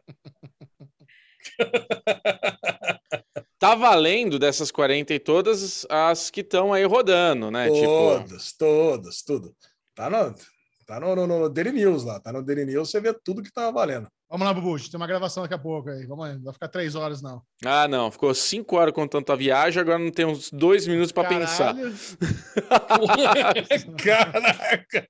Você vê que esse jogo mexe mesmo com os nervos. É. né? Naomi, Naomi, Bubu! Caraca, mano, Naomi! De 31 colocado, o Bubu faz mais oito pontos e o jogo termina 65 a 37 para Chechel. o dobro. Parabéns, Chechel. É. Vira o jogo. E caraca, eu acho que se Não, você mas- chutasse mais três vezes, você não acertaria. É, É difícil. quem é que era a meiota? É a segunda meiota. Raising Dion, criando Dion. Hum, Cara, era da Netflix. Na É. meiota, cara, faz até sentido, né? Mas tá bom, mas foi um bom chute, viu, Bubu? Naomi, Não. acho que era um bom Mas, chute ó, também.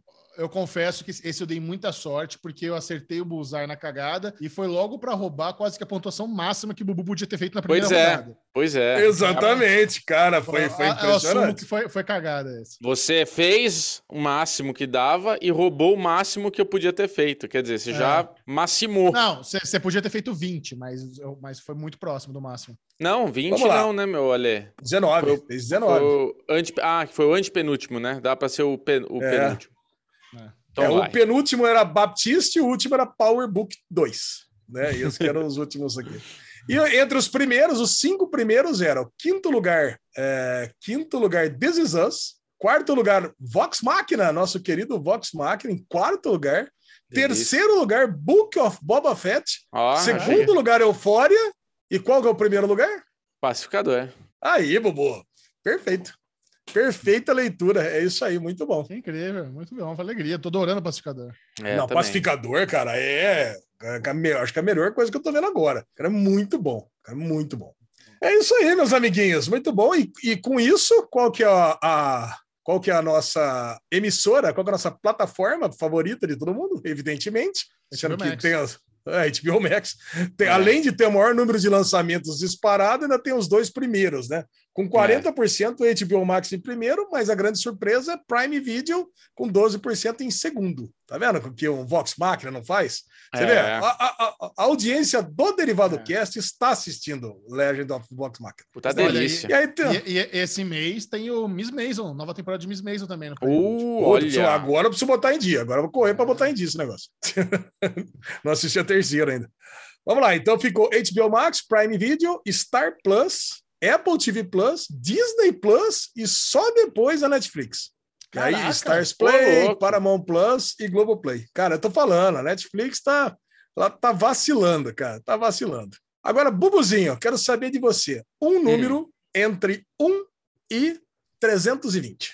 69, em sua homenagem. 69 em minha homenagem. Hugo Cardoso! Olha aí! Ô, Cardoso. Gão. Grande Hugão. Ô, grande Hugão, cara! Grande abraço ouvinte Hugo. das antigas. Aquele Ó, beijo caraca, Nossa, Hugão. veio uma mensagem enorme aqui para nós. Ó. Um beijo para meus três amiguinhos do melhor podcast de áudio e vídeo da Podosfera. Vocês são foda. Amo ouvir as histórias da lesão. Chechel Claro. reclamando das séries ruins e o Bubu sofrendo no show da lesão. Um abraço para vocês. cara, isso é uma mensagem de um cara fã, de um cara que Isso é. realmente. Nota 10, Hugão. Muito obrigado. Sensacional. Beijão, Gão. Toda Vai, leitura. Brilha. Número 11. Número 11. Número 11, Renata Way. Caraca, Renata Way. Beijo, Beijo. Beijo, Renata. Beijo, Rê. Beijo no coração. Vim pelo Série Maníacos e fiquei. Tá lá. Aê. muito, bom. muito bom. Aê. Gosto sim. Beijão, Rê. Bubu, escolhe o número para mim. Eu escolho o número pra você? É? 12. Do ladinho do 11. 12. Flávio Maia. Cara, você mandou bem nessa Grande história aqui, Flávio. Bubu. Ah, é? Grande Por quê? Flavião, a pergunta dele. Hamilton, continua ou não? Continua, claro. Hamilton Você acha é que não? só graça. 40 Fi- Valoriza o passe. Ai, não sei se eu vou voltar. Ai, tem que mudar tudo. não sei. Senão, é. Ai, não volta, sei se tá eu lá. quero 20 milhões de dólares nesse É. ano. Puta, Inclusive- pegar ou não pegar 20 Inclusive, milhões. deve estar para sair Drive to Survive, cara. Porque daqui a pouco já começa a Fórmula 1 de novo. Deve estar pela boa aí disso aí. Acho que será que não é no meio do ano, lá pro junho que sai, não? Não, Não, é um pouquinho antes. um é mês duas antes. semanas antes. É, um pouco antes de começar a nova temporada da Fórmula 1. É para aquecer. Abraço pro Flávio. Beijo, Abraço, Flávio. Flavião. Valeu pela pergunta. É isso aí, meus amiguinhos. E, assim, evidentemente que nesse bloco eu preciso mandar um beijo pro meu time de Gardenscapes. Cara, já virou tradição. Aí eu mando um beijo para um, aí o outro fica, aí, sabe, o outro fica, Chateado. Pô, mas manda um beijo para mim também. Então vou mandar um beijo especial para Stephanie, que mandou uma mensagem carinhosa para mim lá no, no, no Instagram. E falar assim, pô, Lê, também tô ajudando lá, coisa e tal. Tudo bem que o Dan, o Dan, que eu falei na semana passada, na semana retrasada, cara, ele, putz, sei lá, faz 200 fases, mas todo o time é muito foda. Essa madrugada, inclusive, ficamos lá até as três da manhã tentando desbancar lá os, os turcos e acabamos em segundo lugar, porque os indonésios vai tomar no cu, cara. Fez, Que 500 fases a mais. Não, tá louco. Não, não dá, os caras não têm vida, né? Aí não dá, mas, cara, conseguimos um segundo lugar honroso essa semana. Então, tamo lá. Um beijo Ale, para você todo o meu time de Você tinha que fazer um time de NFT, cara, para ganhar dinheiro. Isso daí, esse Garden. Calma, está, está para acontecer um joguinho de NFT, inclusive com um amigo, um grande amigo nosso aqui, Aí, um que, vocês não vão acreditar no enredo do, do joguinho de NFT que a gente está montando. Xexá não deve saber. Boa. Cara, muito bom. É isso aí. Esse foi a Guerra dos Streams, Show da Lesão e Companhia Limitada da semana. Tem uma, tem uma pergunta muito comum que todo série maníaco se faz, se é, vale a pena assistir essa nova série? Eu quero assistir, eu quero, não é perder o tempo, eu quero investir o meu tempo. Então, aqui no Derigusta, nós vamos fazer aquela degustação das novas séries com o mínimo de spoiler, só para você saber se vale a pena ou não. O que, tio? Não tem spoiler. Vamos Não começar com a nova minissérie do Star Plus, Pen and Tommy.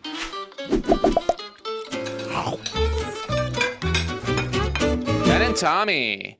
Pat and Tommy. a famosa história da sextape roubada e vazada do casal mais sexy dos anos 90, Tommy Lee, o baterista do Motley Crue, Pamela Anderson, a mulher mais sexy do planeta em sua época, durante aí o SOS Malibu Baywatch. E eles trouxeram, assim, do... cara, acho que uma das coisas que ficou muito clara desde as primeiras imagens de divulgação de Pen and Tommy é como a, a Lily James, cara, conseguiu se transformar em Pamela Anderson. Eu acho que o Sebastian Stan, ele tá bem como Tommy Lee, ele tá bem. É que o, o, o Tommy Lee, na, o Tommy Lee na vida real, ele é mais grandão, mais compridão, meio desengonçado. O Sebastian Stan, ele é um pouco mais baixinho e tal. Mas a Lily James como Pamela Anderson, assim, cara, está assustador. E não sei se vocês sabem, cara, é, um, é uma, uma curiosidade de bastidores. As peitolas não são dela, é tudo prótese. Prótese e maquiagem. É, cara, é um, é um trabalho, é uma transformação. E assim, eu acho que é um negócio tão revolucionário que agora as cenas de nudez, se a gente já tá nesse nível de prótese, onde, sabe, é tão.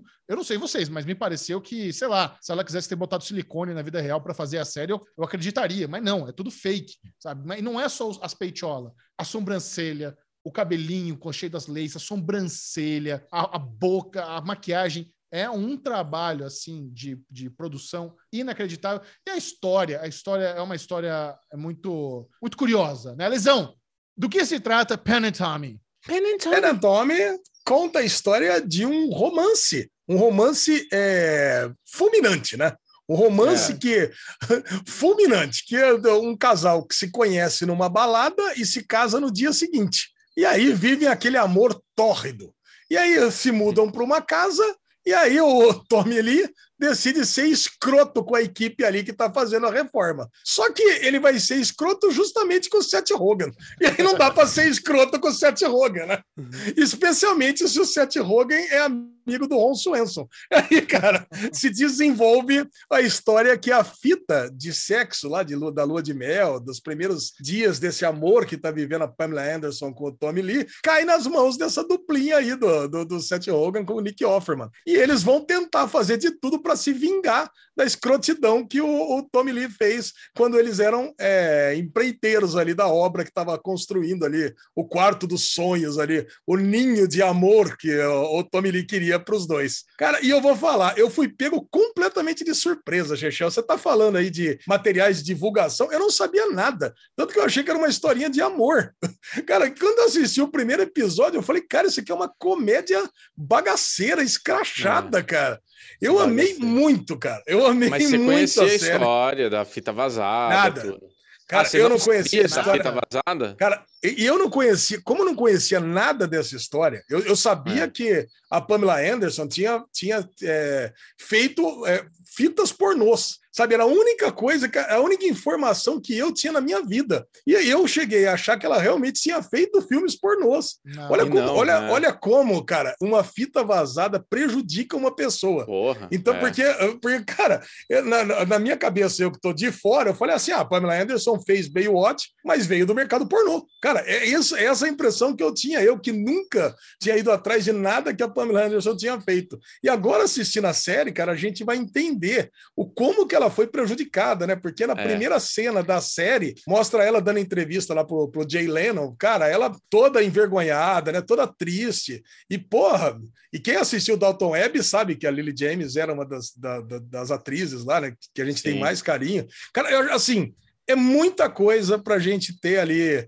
é, um carinho especial pela Pamela Anderson, para quem não conhecia, especialmente se eu não conhecia nada da história, tô, tô tentando aprender a o, o que, que aconteceu ali né, nesse caso? É, eu sabia que a fita tinha vazado, sabe? tinha conhecimento da, da, da, fita. Eu não assisti essa fita, nunca vi esse material na íntegra, assim, tipo, completo.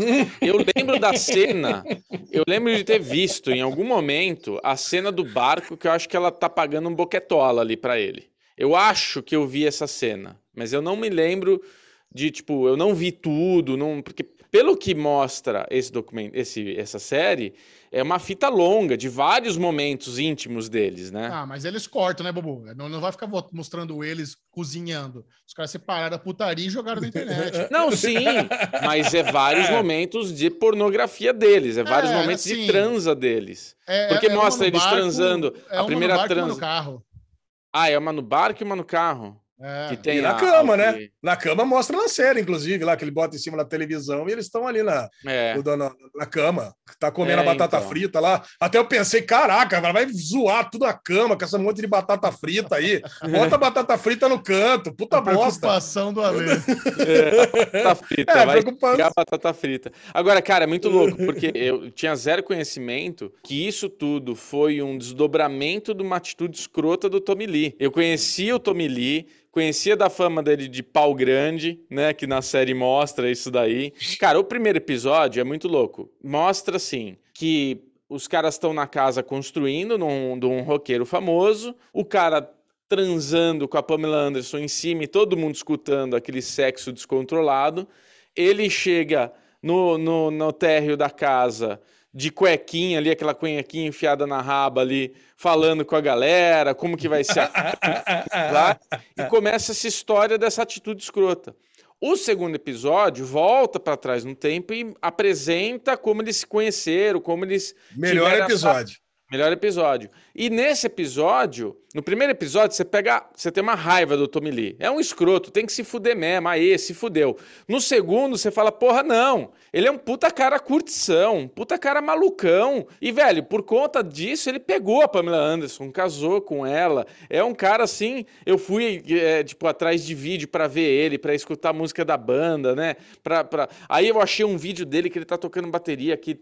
Meu, ele vira de ponta cabeça e ele vai passando em cima, assim, da, da plateia. Um puta retardado, cara. Eu imaginei ele, igual ele tá fazendo com a- o cara da cama, ele falando no show, tipo, meu, eu quero que a minha bateria passe por cima da plateia. Mas como é que a gente vai fazer isso? Foda-se, dinheiro a gente tem, eu quero fazer a bateria, eh, tipo, eu no ar, pendurado, caralho. Cara, uma cena, assim, bizarra. A bateria sai, começa a andar. Puta de um caminho longo. Imagina ele falando que ele quer que isso aconteça. Ô, Bubu, É. você lembra que a gente falou até um documentário do Motley Crue na, na Netflix? A gente É. assistiu na época que saiu e a gente comentou no derivado. Ah, eu é? tava Não tentando lembrar disso, cara. Porra! cara foi legal pra caramba. Eu lembro que foi legal pra caramba, mas É. Senilcast é foda, né?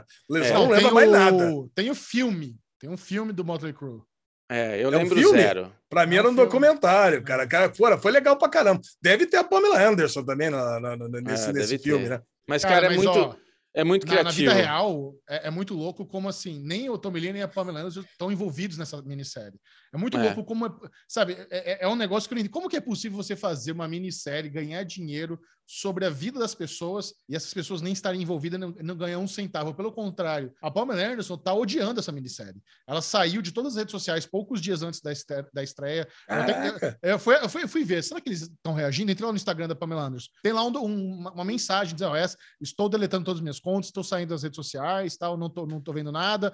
Essa semana saiu ali um, artigo na, na, na- na- na imprensa americana de pessoas próximas a ela falando que ela tá assim horrorizada como é possível eles reviverem um dos piores momentos da vida dela, transformar isso em show, em série. O Tommy Lee, né? O Tommy Lee, puta, já tá casado de novo, tá? Ele até hoje tem a vi- a- o lifestyle de rockstar, e tal, me- mesmo ma- mais velho. Mas para Pamela Anderson tá sendo ruim essa- esse projeto. Mas tá eu- feliz, eu- não. Eu, assim, eu senti, não sei se vocês sentiram isso, que a série caminha para mostrar o quanto que foi prejudicial isso. A gente começa com uma Sim. coisa meio comédia, mas a gente tá indo para esse negócio de era uma mulher sexualizada, ela a, primeira vez que ela tem uma fala na- em SOS Malibu, eles queriam cortar, só queria mostrar a bunda. Mostra que vai ter esse lado humano da série é, falando. Agora, cara, o que que foi a cena do pau dele conversando com o pau? Acho que eles assistiram a série Homens aqui no Brasil, né? Assistiram a série Homens aqui do Porchat e falaram, cara, vamos fazer uma cena dessa no, no- no- com o Tommy Lee também. Ele E melhoraram muito, né? E Porra. melhoraram muito, cara. Eu não sabia nem o que eu fazia. Eu ria tanto, cara, nessa Nossa. cena, cara. Essa cena é tão boa, né? É. Você imagina, o cara é um roqueiro, acabou de separar. é, pô, tudo bem que o Motley Crue já estava em, em, em decadência, né? Isso mostra Sim. claramente, porque É. tinha sido substituído pelo movimento grunge, Nirvana, Pearl É. Jam e tudo mais. O glam rock já tinha acabado. Mas, cara, o lance é que o cara, ele era muito famoso. Então, puta, ele ia Sim. cair na, na putaria agora. Ele ia cair na putaria. Agora, de repente, ele acabou de separar, já pega, já entra nesse amor doido e casa de novo com a Pamela Anderson no dia seguinte, cara. Pega o anel do brother dele, dá pra ela. Caraca, cara. Não, e a esse surpresa? segundo episódio, pra mim, é ouro total. Na hora que ele casa definitivamente com ela, e ele fala: Você tá pronta pra, pra, pra conhecer ele? Eu tô. Ele abaixa a cueca e mostra puta de uma bomba de gasolina. ela, uou, né? Caraca, cara. Olha, não É tem. chocante. Não Caralho, tem velho. roqueiro com pau pequeno, né, cara? Isso aqui é um negócio que eu nunca vi. Se tiver, acho que o cara esconde. Cara, sério, nunca vi, cara. Pode mostrar todas as séries, os filmes, os caras é tudo bem galudo, cara. Já viu, Xexé, um roqueiro de pinto pequeno? Não tem. Não dá, tem né? Não lesão, tá, não dá, tem. Não combina. O cara, né, ele vai virar, sei lá, sambista, não sei, cara. Vira outro estilo de música, porque, porra, roqueiro não vira. Agora, me lembrou muito Seth Rogen, cara. Me lembrou muito. Eu nunca vi, mas me lembrou uma memória falsa que eu tenho, que era quando o Alesão trabalhou numa produtora de filmes pornôs, o Seth Rogen do Sim. ladinho ali assistindo com aquela carinha de ah, assim, assistindo, igualzinho o Seth Rogen. a- a- a- tá sendo produzido. Cara, trabalhar em produtora de filme pornô é uma experiência que todo mundo deveria ter na vida, assim. Especialmente aí, né? Quando tiver uns 20 e pouquinhos anos, né? Quando você tá com os hormônios à flor da pele. Hoje, a lesão, vela queimada, né? Então não faria diferença nenhuma. Vela Mas queimada. quando eu tinha, quando eu tava com os hormônios à flor da pele, trabalhar na, na Red Fire, né? Que é onde eu trabalhei, puta que pariu, cara. Era, eu ia trabalhar de graça. Não, não precisa vir, não. Hoje, não, não vou, eu vou. Então, tranquilo. Para mim, é Hoje é dia. É. vou- hoje é dia. ah, Não, eu faço questão de ir na reunião, nas conferências, aí pode ficar tranquilo, não tem problema nenhum.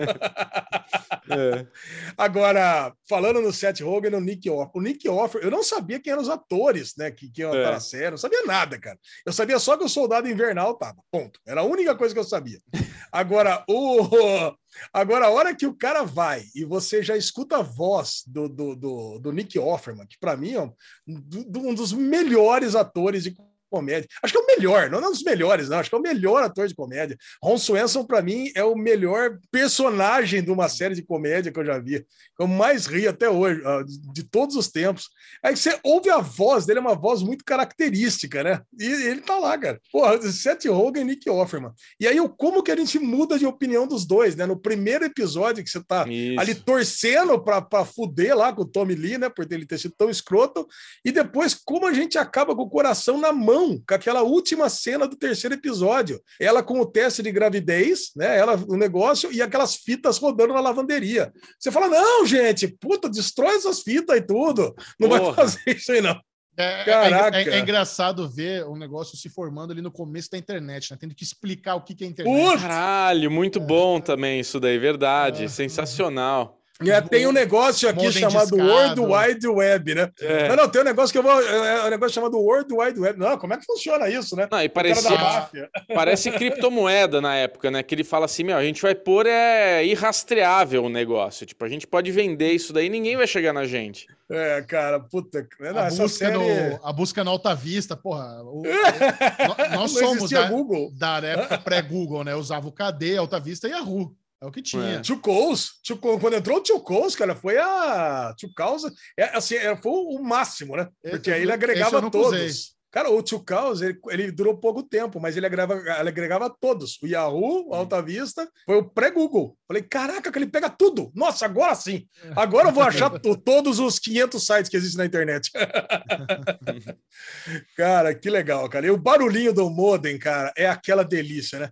Puta, como eu chegava em casa, já pegava o computador, não tinha telefone no meu, no meu no, no- rede no- de telefone no meu quarto, tinha que pegar a minha torre, botar na sala, morava com meu padrasto na época, tinha que botar Caraca, escondido dele, que senão ele ia lá me dar uma surra, mas eu botava ali, vinha aquele barulhinho. Tinha que ter o provedor, né? Cara, e o S Robotics 56600, cara, que delícia, cara. Isso aí, ó, o coração bate até mais forte quando eu escuto É. esse somzinho. E não tinha internet, né? Era Sigma BBS, Happy Hour BBS. Cara, que bom, cara. Olha, que série gostosa de estar assistindo. É mesmo, cara, muito boa. Fica a recomendação aqui do Derivado Cash, minissérie Pen and Tommy no Star Plus. Aliás, na Star Plus tem mais uma aqui no Derigusta, que é a nova animação da Marvel, Hit Monkey. A lesão, esse eu só vi um, mas eu tô muito feliz. É muito bom ver o Ted Lasso ali como matador. O que, que você tá achando de Hit Monkey? Conta pra turma aí. Pior que ela, é Jason Sudeikis. Ah. Ele é o dublador ali do, do assassino. Eu também só vi um, Xajão. Justamente para que falar no Derigusta sem a possibilidade de ter os maiores spoilers, mas o lance é muito louco, né? Eu achei que em algum momento ele fosse virar macaco. Sabe? Quando, quando ele chega ali, o que, que, o que, que é? Do que se trata Hitmonkey, né? É um assassino que ele quase, quase é morto e ele é resgatado por uma tribo de, de, de macacos, de símios, é, numa geleira ali, e ele é tratado pelos macacos. E um dos macacos ficou invejoso, não consegue entender o que está fazendo aquele humano no meio dali, e ele fica ali no laguinho, quentinho, os macacos dando uma sopinha para ele. Eu achei que aquela sopinha ia ser tipo uma sopa mágica, que ia transformar o cara em macaco também, sei lá. Eu não estava preparado para depois que depois que acontece ali todas as, as coisas do primeiro episódio, para descobrir que ele ia ser o fantasminha que vai junto com o macaco, que virou o assassínio, né? Ele virou o macaco lá de que sai matando todo mundo em busca de vingança contra os assassinos do, da, da tribo dele. Cara, mas é violento pra um caralho essa, essa, essa série, hein? Fiquei, fiquei, bem feliz, cara. É uma, é uma animação bagaceira, violenta, engraçada. É muito louco ser um, um produto da Marvel, né? Por, por sinal. É. Bem legal, cara. O traço me lembrou aquela Archer, não sei se você assistiu Archer, do, do meio que Sim. Um, um espião. James Bond. É, um, uma, arte mais melhorada, assim, sabe? Gostei, cara. Tô feliz com o Monk. Essa é uma animação que eu quero continuar assistindo. É, o primeiro episódio é bem curtinho, né? É praticamente a origem mesmo dele. E mas já deu para ver que vai ser um gore desgraçado essa, essa série. Vamos matar, vamos matar isso daí, depois a gente volta para falar mais. Você viu, Bubu?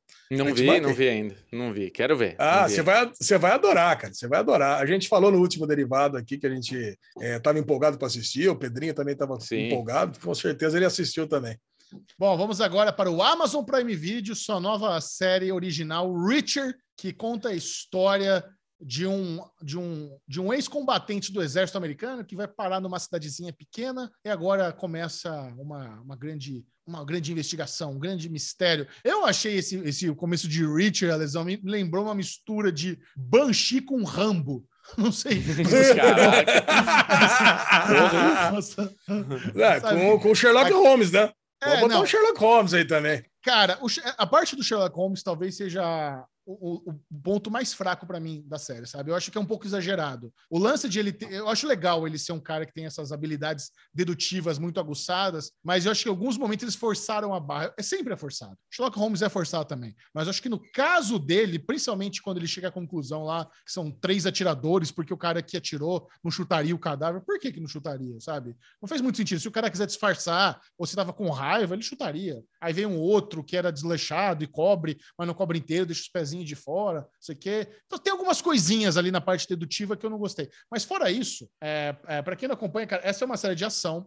O ator que é, o, que é o protagonista, ele fazia Titãs, ele era o Aquaman de Smallville, ele fez Blue Mountain State, é um ator, cara, é, é muito louco, né? Eu tô acompanhando a carreira desse cara desde Smallville. E, e, porra, e, e, tem a Lana Lang também no primeiro episódio, a Kristen Crook também tá na série. Então é um reunion de Smallville praticamente, é o Aquaman e a Lana Lang nessa série. Mas o que eu mais gostei tem uma, tem uma parte, não sei se vocês notaram. Toda hora eles, eles querem enfatizar como esse cara é grande e forte. Eles ficam toda hora falando do peso dele, da altura dele, que a algema não cabe nele, que a roupa chama ele de Sasquatch. E eu acho que eles fazem, eles se focam muito, e ele aparece em camisa para o cara mostrar que ele realmente está gigante, está muito forte. Mas eu acho que eles fazem essa construção, eles, eles deixam essas setas apontando para a gente deixa, ó, o cara é o Hulk humano, porque quando começa a parte da briga, as cenas de ação, eles fizeram de uma forma onde realmente é muito valorizada a força bruta dele. Não é aquela coisa meio técnica, igual o John Wick, tá? O John Wick tá lá, pá, troca, troca, dá uma queda, não sei o que, joga uma chave. É um, é um cara mais ágil. O negócio uhum. dele é a brutalidade, cara. É você quebrar o pulso do cara com um soco, é você dar cotovelada. É um negócio. Gru... É cara, e eu gostei disso. Eu acho que combinou muito com o personagem tão boas as cenas de ação, as, as, as, sequências de porradaria. O que eu vi até agora dessa série, tô curtindo. Ah, vocês assistiram cara, dois, não... né? É, eu dois assisti dois. Pode, é. pode puxar aí, Bubu. O que, que você achou primeiro? Depois não, eu, eu dou meus highlights é, eu não, aqui. Eu não, eu não assisti. Eu, eu vi que estava com. Eu vi que entrou no, no Prime Video, porque a gente tá vendo Vox Machina, então pipocou para mim ali. Mas o ator. E quando eu cliquei para ver ali uma sinopsezinha, quantos episódios tinham, já estão todos disponíveis. Me deu uma preguiça, todos disponíveis e o ator. Tipo, eu julguei a série. Agora vem no Michel falar que é chatão. Agora, vendo o Michel falar, eu vou dar a chance que eu deveria ter dado e vou assistir. Mas me deu uma preguiçinha, todos disponíveis, o ator tal, então é isso. Ele é bom, cara. Esse cara é bom. Ele não é, É. brilhante, mas ele é bom. É, É, cara, eu tá fiquei, bom. eu fiquei impressionado como eu achei bom esse cara. Eu tava com essa mesma preguiça que o Bubu. Cara, eu É. tava com a mesma preguiça. Eu falei, pô, o cara tá lá, é o Rapina, é, que, que, que tá, ele era meio chatão. né? O Rapina era bem chatão, mimizento lá no, no Titans. Eu falei, É. lá, vem esse cara aí de novo. Eu nunca assisti os filmes, né? Tem os filmes do Jack Reacher, né? Com o Tom. Cruise, né? Tom Cruise. Cara, Aham. Mano, É é bom. bom, o Tom Cruise é é, chiquitito, né? O Tom Cruise é pequenininho. Agora, Chiquitito, tem subs- 1,57. é. Substituiu pelo, pelo Schwarzenegger aí, caraca, cara, É. pô, não dá, né? Schwarzenegger, o cara é muito grande. E o, o lance da dedução, né, meio Sherlock Holmes, não combina com o cara muito forte, né? É tipo quando você vai fazer um personagem de RPG. Ou o cara é muito forte, muito hábil, ou é muito inteligente. Você não consegue fazer uma ficha tão foda assim, né? E o É. cara realmente botaram tudo no cara. O cara é o cara mais inteligente do mundo, é o cara mais perspicaz, o cara é o mais forte e o cara mais hábil. O cara é tudo. O cara, o cara realmente é, é um, é um personagem que não tem falhas. Né? Então tá aí o mais autoconfiante. E do elenco, o Chechel citou aí a galera de Smallville, mas tem o meu querido policial lá de, de, de iZombie também, né? Então ele tá, faz o Maravilhoso. policial Ele também. é bom. É Cara, bom. curtiu. Esse cara é muito bom. Então, cara, o elenco é bom e a história, que parecia ser uma história bem simples, né? Do cara que tá aí, nômade, procurando um sentido pela vida. De É. repente vem um mistério nesse primeiro episódio que, porra, o, o pessoal prendendo ele é, injustamente, e aí descobre que o cara que tá morto é o irmão dele. Caraca, no primeiro episódio. Aí você fala assim, cara, se não tiver uma. Se não tiver uma desculpa muito bem contada aí para essa história, vai ser uma porcaria, hein? Só que o Filipão, meu filho, ele, ele tava, foi- tava almoçando comigo e ele já correu e fez uma maratona insana. Ele falou: não, pai, pode ir que é legal. Cara, com a hora que começa a explicar tudo o que aconteceu, a justificativa é excelente. Falei, pô, então tá bom. Cara, eu tô gostando, assisti o primeiro e o segundo. E, pô, e é uma série também é, é, sanguinolenta aí. E é o que o Xaxão falou, cara, as cenas de briga, a cena de briga na, na, na penitenciária lá é muito boa, cara. Bubu, não sei se você chegou nessa parte, mas a Não vi. pancadaria ali Ele não assistiu, é Alex. Você não irada. ainda. Ah, não, assistiu, comecei. Ah, não assistiu nada? Não assisti Eu achei que nada, tinha. Alexandre Bonfá. É. Ah, perdão, Bubu, perdão. Achei que você tinha visto pelo menos no comecinho. Cara, você Não. vai adorar a pancadaria, vai adorar a pancadaria, pelo menos no- nos primeiros dois episódios. É. Fica aí, legalzinha, sériezinha gostosa. Não é fantástica, não é maravilhosa, não é Mas, super ó, original, mas é. Já, já tá melhor que a segunda temporada de Jack Ryan. Puta, não Ah, consigo Jack terminar. Tá Ryan, louco, é, tá Jack louco. Ryan, nem vi, já gostei mais. Jack Ryan desandou, né, cara? Uma pena, né? É. É, isso aí. Muito bom, vamos agora para o bloco das maratonas. Alezinho, Bubu e eu estamos doidos aqui para falar sobre a lenda de Vox Machina Pô, do Prime Videos, episódios 4, 5 e 6.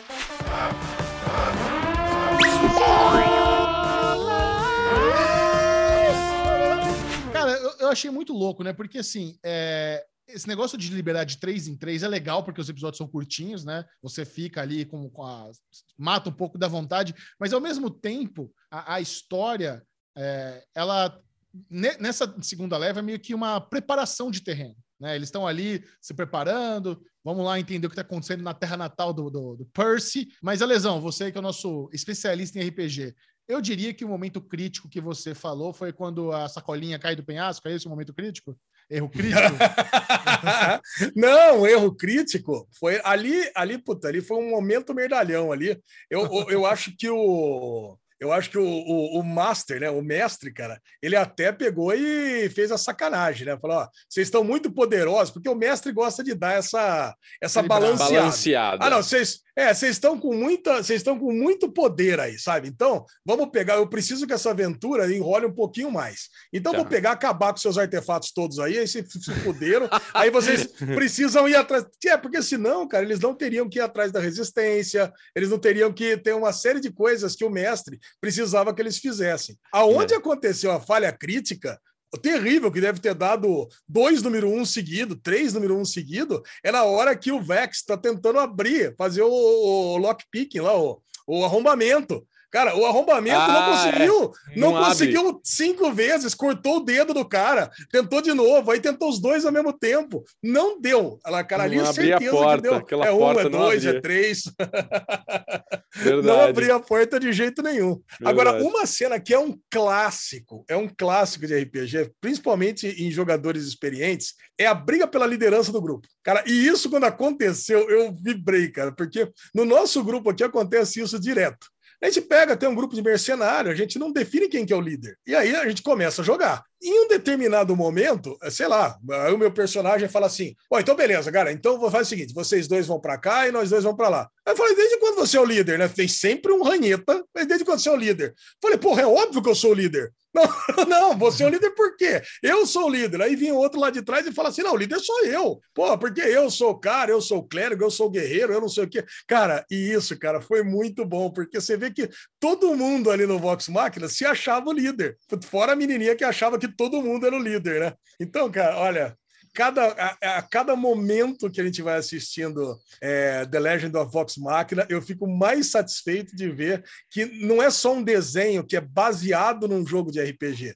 É um desenho que ele é uma. é- Ele é exatamente está contando a história de um RPG. Que já Cara, aconteceu, assim, né? Ale, é, quando, ele tá- quando a menininha perde o poder dela, o que, que é isso daí no jogo? Ah, você perdeu seus poderes. É, ela foi tocada, ela, ela, É. ela- no caso ali, né, ela tem uma magia, ela é uma clériga, que ela conversa ali com a entidade, com a entidade mística lá. Isso. Ela luz. tá com um bloqueio para conversar com a entidade mística. Então, na verdade, não É. que ela perdeu, ela meio que perdeu a fé. Então, ela vai lá para a igreja, lá para o templo, lá para tentar recuperar a fé. É isso que aconteceu. Que é Everlight, né? Que é a, que é a- Isso. Que é, que, é, que é a entidade que ela conversa e que ela consegue curar as pessoas, que ela consegue fazer as magias dela. Agora, é eu a- peguei. A teoria, a teoria de vocês para aquela fumaça e a máscara que, que o Percy coloca quando ele tá Então, com o COD. Eu, eu tava falando com a Ale dessa, dessa máscara, dessa fumaça, dessa teoria. Ele tem na arma dele o nome das pessoas que ele quer a vingança. Ele tem algum pacto com um diabo, com alguma entidade, como o Alezinho está falando, que ele tem alguma coisa, assim, ele vai ter que pagar um, algum preço a hora que ele cumprir é, a, a vingança dele. A hora que ele chegar na vingança dele, ele tem que abrir mão de alguma coisa. Alguma zica vai acontecer com ele no final, mas é muito foda, né, cara? É muito foda, porque ele, ele meio que é possuído, né, quando ele tá com a máscara, porque a hora que ele tira a máscara, que ele tá, ele tá com o olho ali, tipo, ele tá poderosão, né? Caralho, é muito foda. Lembra muito, lembra muito Witcher, né? Quando É. ele vai lá, toma lá o Sim, negocinho é. e puta, aí ele É. pega e dá aquele, aquele boost. Ou então quando o booster, papai é. come espinafre. É.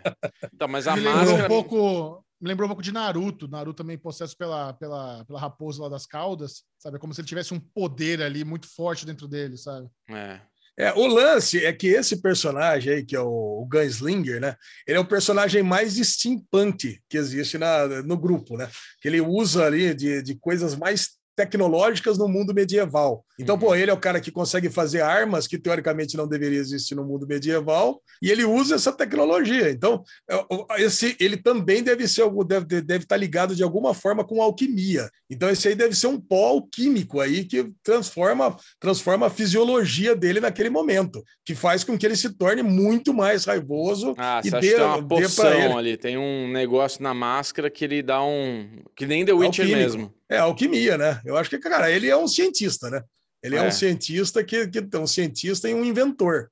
Mas Então, como é que cara, você a hora que explica a bota- arma, os nomes da arma? Que tipo some a hora que mata o cara. Tem alguma É, coisa aí- mais aí- mística, né, na arma. Na- na- Aí é mais, aí é mais místico mesmo. Alguma É. coisa aconteceu ali. A não ser que esteja o nome ali, ele mesmo deu um, um puxeta ali, ó, acabou. Essa aqui desliga. pode apagar. Não, é, mas a desliga arma- esse aqui. ó. A arma aparece os nomes no, no momento meio modo ligado de vingança. Ela não fica com esses É. nomes direto. É tipo o Senhor dos É Anéis. verdade. O anel só aparece a escrita na hora que sai do fogo. Esse daí, ele só apareceu os nomes em um determinado. A gente só viu esse nome nas armas num determinado momento. Porque a gente já viu essa arma e ela não tinha esses nomes antes nela. Então é. é- Não É. sei, cara. Tem, tem alguma mutreta aí. Óbvio. Verdade. É. É, eu sei que é o seguinte, eu, eu faço votos, tô- eu tô adorando esse, Nossa. toda essa. Amando. É, não, não, todo esse plot aí do, do Percival, mas eu queria que ele já acabasse aí na primeira ou segunda é, sessão, né? Sessão não, episódio da, da, da- da próxima leva, para dar tempo de abrir uma nova, um novo plot pra- é, porque eu, eu não tenho dúvida que o que vai acontecer é o seguinte: eles derrotaram o dragão, ganharam uma fortaleza lá em, em Tida, Ti- Tildorei, né? Que é, que é o reino. E agora eles vão conseguir expulsar os Brainswood lá e vão retomar o reino. Então eles vão vão, eles vão mudar de novo. Então já é uma evolução. Então É. eles, vão, eles vão retomar o castelo e vão passar a ser os donos do feudo todo ali, ó, o reino todo, sob domínio do, do, do Percival. Então eu queria que acontecesse isso já Então, nessa próxima leva de, te- de três episódios e, e abrisse aí o novo plot, Essa- né? Pô, da- daria um salto temporal. é, É, eu acho que ele abre mão do reino dele. Talvez isso seja o acordo com o diabo dele, sei lá. Tipo, ó, eu quero a vingança, mas eu não quero mais nada da- de lá. Tipo, pra mim, eu não posso voltar pra lá. Sei lá, alguma treta vai ter. Não acho que eles vão ficar lá na terra de, do Percy, não. é. Tem a irmã. Você, você viu, né? A irmã apareceu Não, a irmã deve, do- a irmã deve ficar. episódio. A irmã deve ficar. Ou ele A mata. irmã tá com uma outra galera, né? tá A irmã tá com uma. lá, né? É, tá, tá possuidinha ali. É. Cara, que, nossa, mas que, que bom, né? Que, que, que coisa fantástica que Delícia. é existir The, The Vox Machina, cara. É. Pô, Muito bom, agora temos mais duas levas de três episódios, serão 12 no total. Assistam a lenda de Vox Machina no Amazon Prime Video. E para concluir, concluir aqui o bloquinho de maratonas, tivemos, né? Essa altura do campeonato, o livro de Boba Fett já se encerrou, foi ao ar o último episódio, mas durante a gravação a gente não assistiu ainda o último. Então nós vamos falar sobre o sexto, que foi assim, um, um- cara, foi um esculacho. Esse sexto episódio de, de, de o livro de Boba Fett foi assim, foi algo, foi algo meio ridículo, assim, de tão foda que é, sabe? É exagerado. É, e assim, uma coisa que eu tô batendo nessa tecla para vocês dois, principalmente, cara, mais do que nunca, a- é essencial assistir as animações. É. Vocês têm que assistir Clone Wars, tem Sim. que assistir Rebels, cara, sabe? Muito dos personagens. Porra, você não, não consegue, você não consegue entender o quão legal a Sokatano é se você não assistiu, sabe? Porque É. muito, de- acho que muito desse episódio do, do Boba Fett é sobre como o Conselho Jedi por mais que eles sejam valorosos, tal, tem muito erro ali na concepção. Sabe? Esse negócio de você ficar dando es- escolhas impossíveis para as pessoas, para os discípulos, para os padawans. O- cara, você não tem noção como a Sokatano foi injustiçada. Ela foi traída pelo Conselho Jedi. A, a Sokatano, porra, ela é padawan do Anakin. E ela era meio que uma gênia. Sabe? Ela era muito, ela tinha tudo para ser a maior Jedi de todos os tempos. Ela estava caminhando para ser mais poderosa que o Anakin. E ela ainda jovem ali no treinamento dela durante as, as, as guerras clônicas, ela é traída e expulsa do Conselho Jedi, sabe? Ela depois, depois eles tentam trazer ela de volta quando eles viram que erraram, mas ela meio que vira uma Jedi rogue, meio que por conta própria. Isso é muito foda. Como é que você vai pegar todo esse contexto se você não assistir as animações? Sabe? É, é- É. é muito importante. É muito, muito importante. Sem falar também que, porra, eles. A, a- porra, apareceu. Quem que apareceu ali no, no finalzinho? O vilão. Nem fala o nome dele. Sabe? É. Nem, Bane. falo, eu não- nem falo o nome do Cad Bane. Mas, tem- cara, é, é o vilão, assim, mais fodão de todo. Ele é- tá em todas as animações. O cara mais. Pense num cara liso, que nunca morre, nunca é preso, sem dar trabalho, luta de igual para igual. Um cara foda, um personagem foda. Que se você não viu as animações, você nem tem noção quão foda ele é. É, Precisa, é. gente. Precisa, eu vi, sabe? eu descobri ele em Bad Batch, mas falando com o Pedro Ele tá em aí, Batch, ah, ele já tá no, em Clone Wars, ele tá nas outras mesmo. Aí, sim. Michel, eu queria te perguntar uma coisa que eu tô, tava curioso pra saber sua opinião, porque o livro de Boba Fett, a série, a gente achou que ia ser sobre o Boba Fett.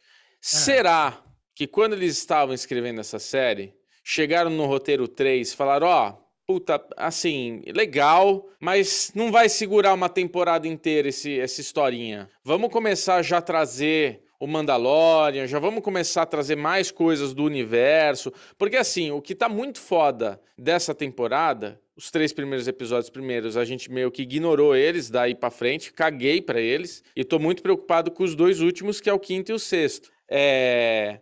Você acha que tipo chegou o momento que eles falaram é isso, vamos expandir o universo, vamos começar a trabalhar essa, essa coisa gigantesca que é Star Wars e não ficar tão focado no Boba Fett que não tá tão legal assim. Você acha que rolou isso quando eles estavam não, fazendo? Não tem, não, não, não tem como eles terem essa a percepção. Eu vi a lesão falando do derivado passado, mas assim, tudo isso já foi escrito e filmado há muito tempo. Eles não têm como. Eles não têm Era zoeira, assim, né, gente? não, não, é eu zoeira. não tô né? falando- Não dá tempo. Eu não, tô, é, eu não tô falando de gravou três, falaram tá ruim, ah, não tá bom. Eu tô falando na hora que eles estavam roteirizando, no começo dessa, dessa história, na hora que eles estão ali criando, tipo, puta, tá legal, mas vamos já puxar aqui, entendeu? Não vai sustentar Eu uma lembro- temporada desse personagem.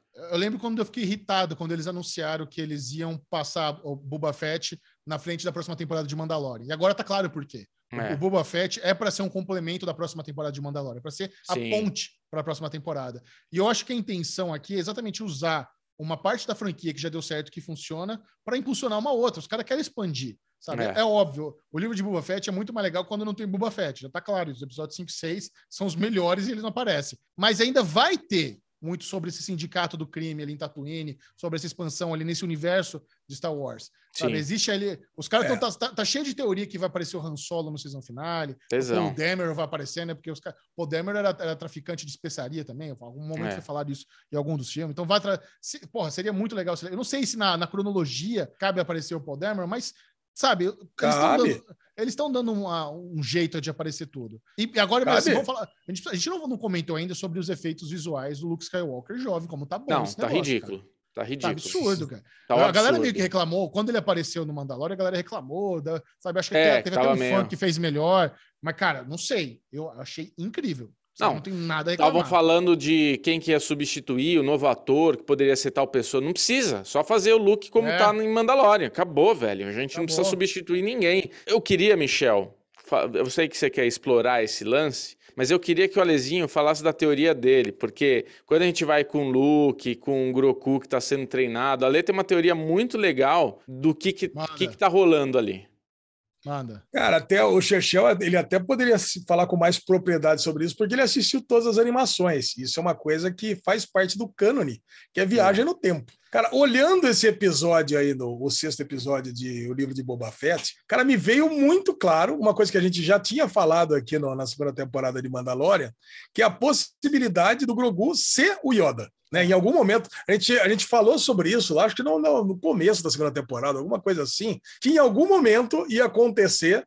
A gente falou até isso porque, pô, caralho, por que, o Mando e, esse, e o, o Baby Yoda não aparecem em momento algum na trilogia nova? Eu falei, não, porque em algum momento eles vão ser jogados lá para trás, o Mando vai morrer lá para trás, velho, e o Yoda vai crescer, porque demora pra caralho para crescer, e ele vai se tornar o Jedi que ele deveria ser. E é por isso que nesse momento ele não vai ser o Jedi. E não vai ser mesmo, porque tem um quadrinho cânone né, de, de, de Star Wars que mostra um, um diálogo do Kylo Ren falando que ele foi o primeiro aluno do, do Luke Skywalker. E se ele foi o primeiro aluno do Skywalker, não foi o Grogu. Então o Grogu É. vai escolher Ah, a mantinha pô, Isso. e vai embora Não, mas- com. O que, que o Grogu vai voltar pro Mandalorian? Isso é óbvio. Tanto que na, na navezinha dele já tem ali, tem o espaço pra ele. Já Isso, tem o, é. já tem o A hora- a hora aquarinho do Groku. É. É. A hora que botaram o aquarinho do Grogu na nave do Mandalorian, a gente já sabia Mas- que ia voltar. Eu achei legal isso que o Ale tá falando, que faz, ah, faz sentido assim, tipo, o Groku, ele não vai ser Jedi, ele vai escolher o, a roupinha lá do, do Hobbit, né, do...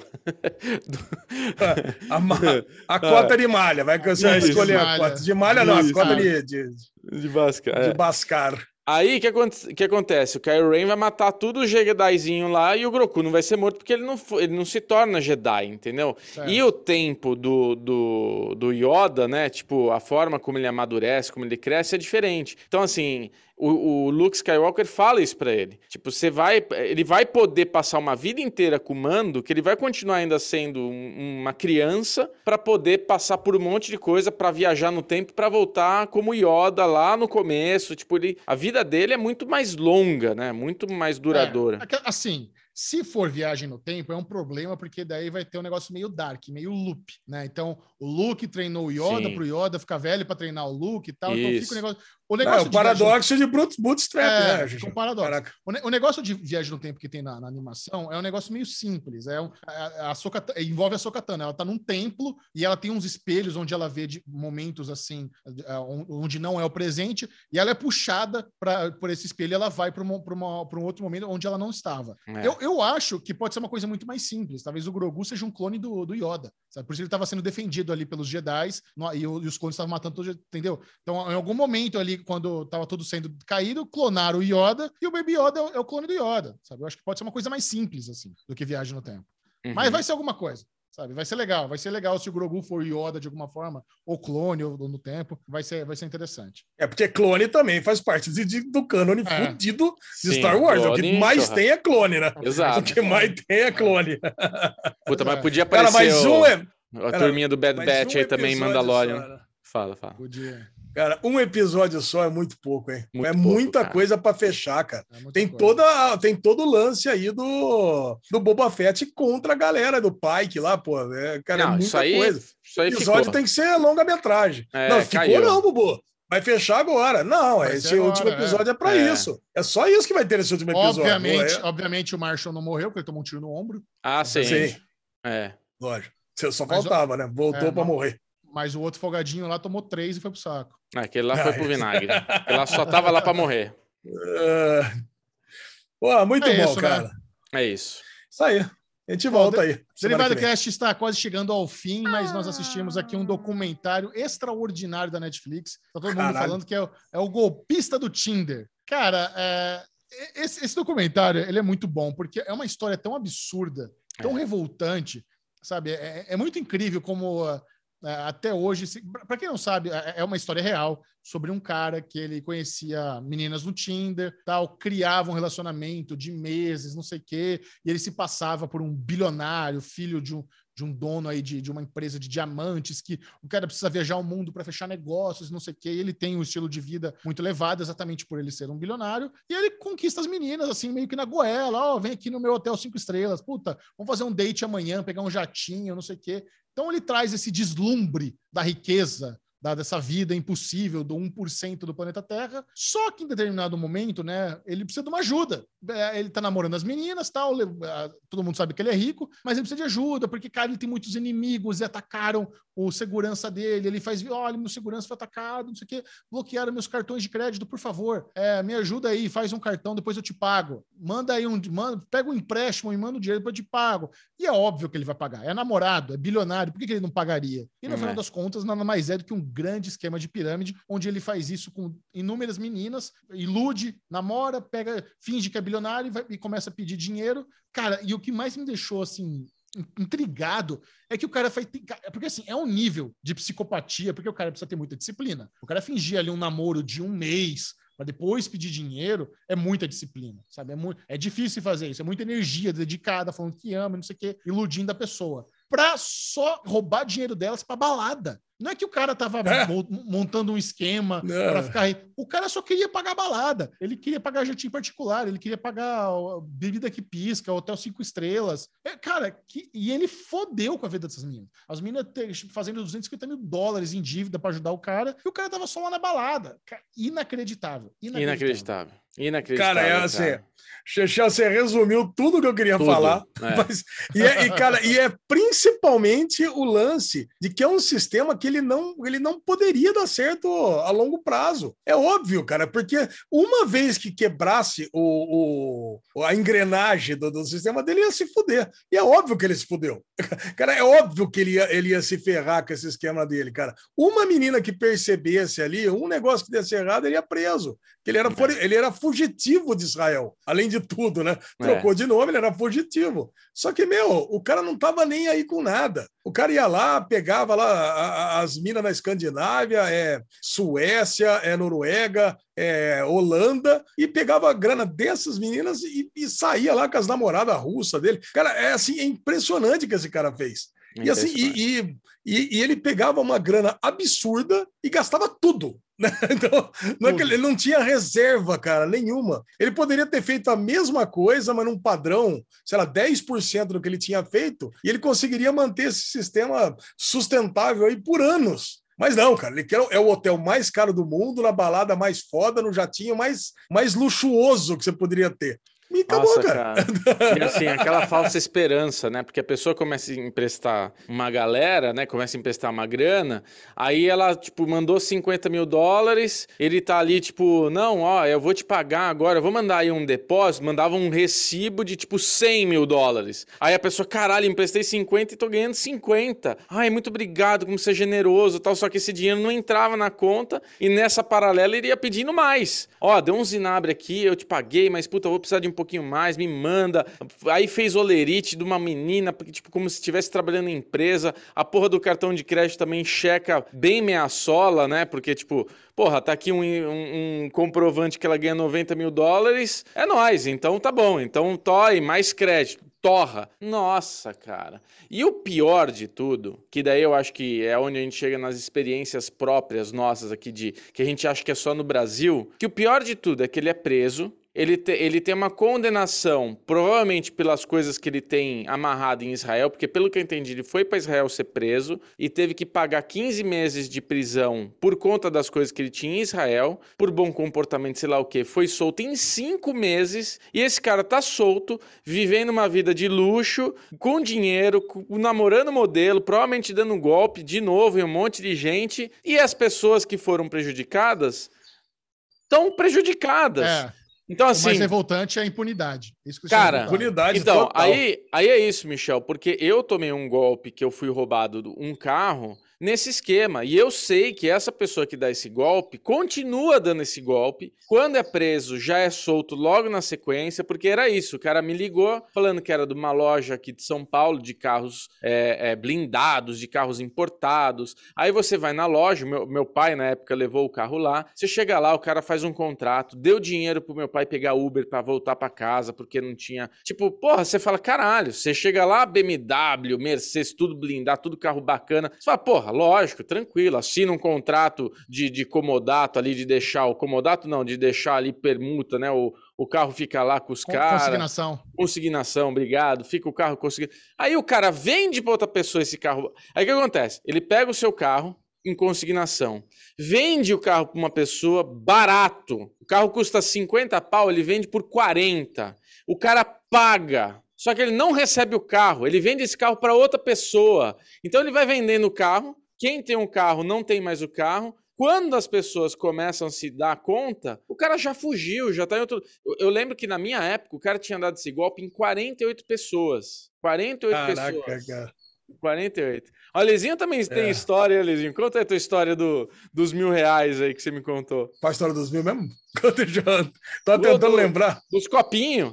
Ah, pô, caraca, cara, uma vez, pô, eu era super inocente, era a lesão da, da, da ingenuidade total. Eu trabalhava no centro de Campinas, pô, trabalhei um mês inteiro, cara, pra, pra- fazendo o sistema de uma, de, uma, de uma loja de varejo em Campinas, saí com mil reais em dinheiro. É. Aí, cara, tô ali passando em frente ao Correio de Campinas, quando eu vejo, tá os papeiros, tá ligado? Papeiro de que, que, que tem três potinhos com uma bolinha embaixo. Olha, olha onde a lesão vai se meter, né?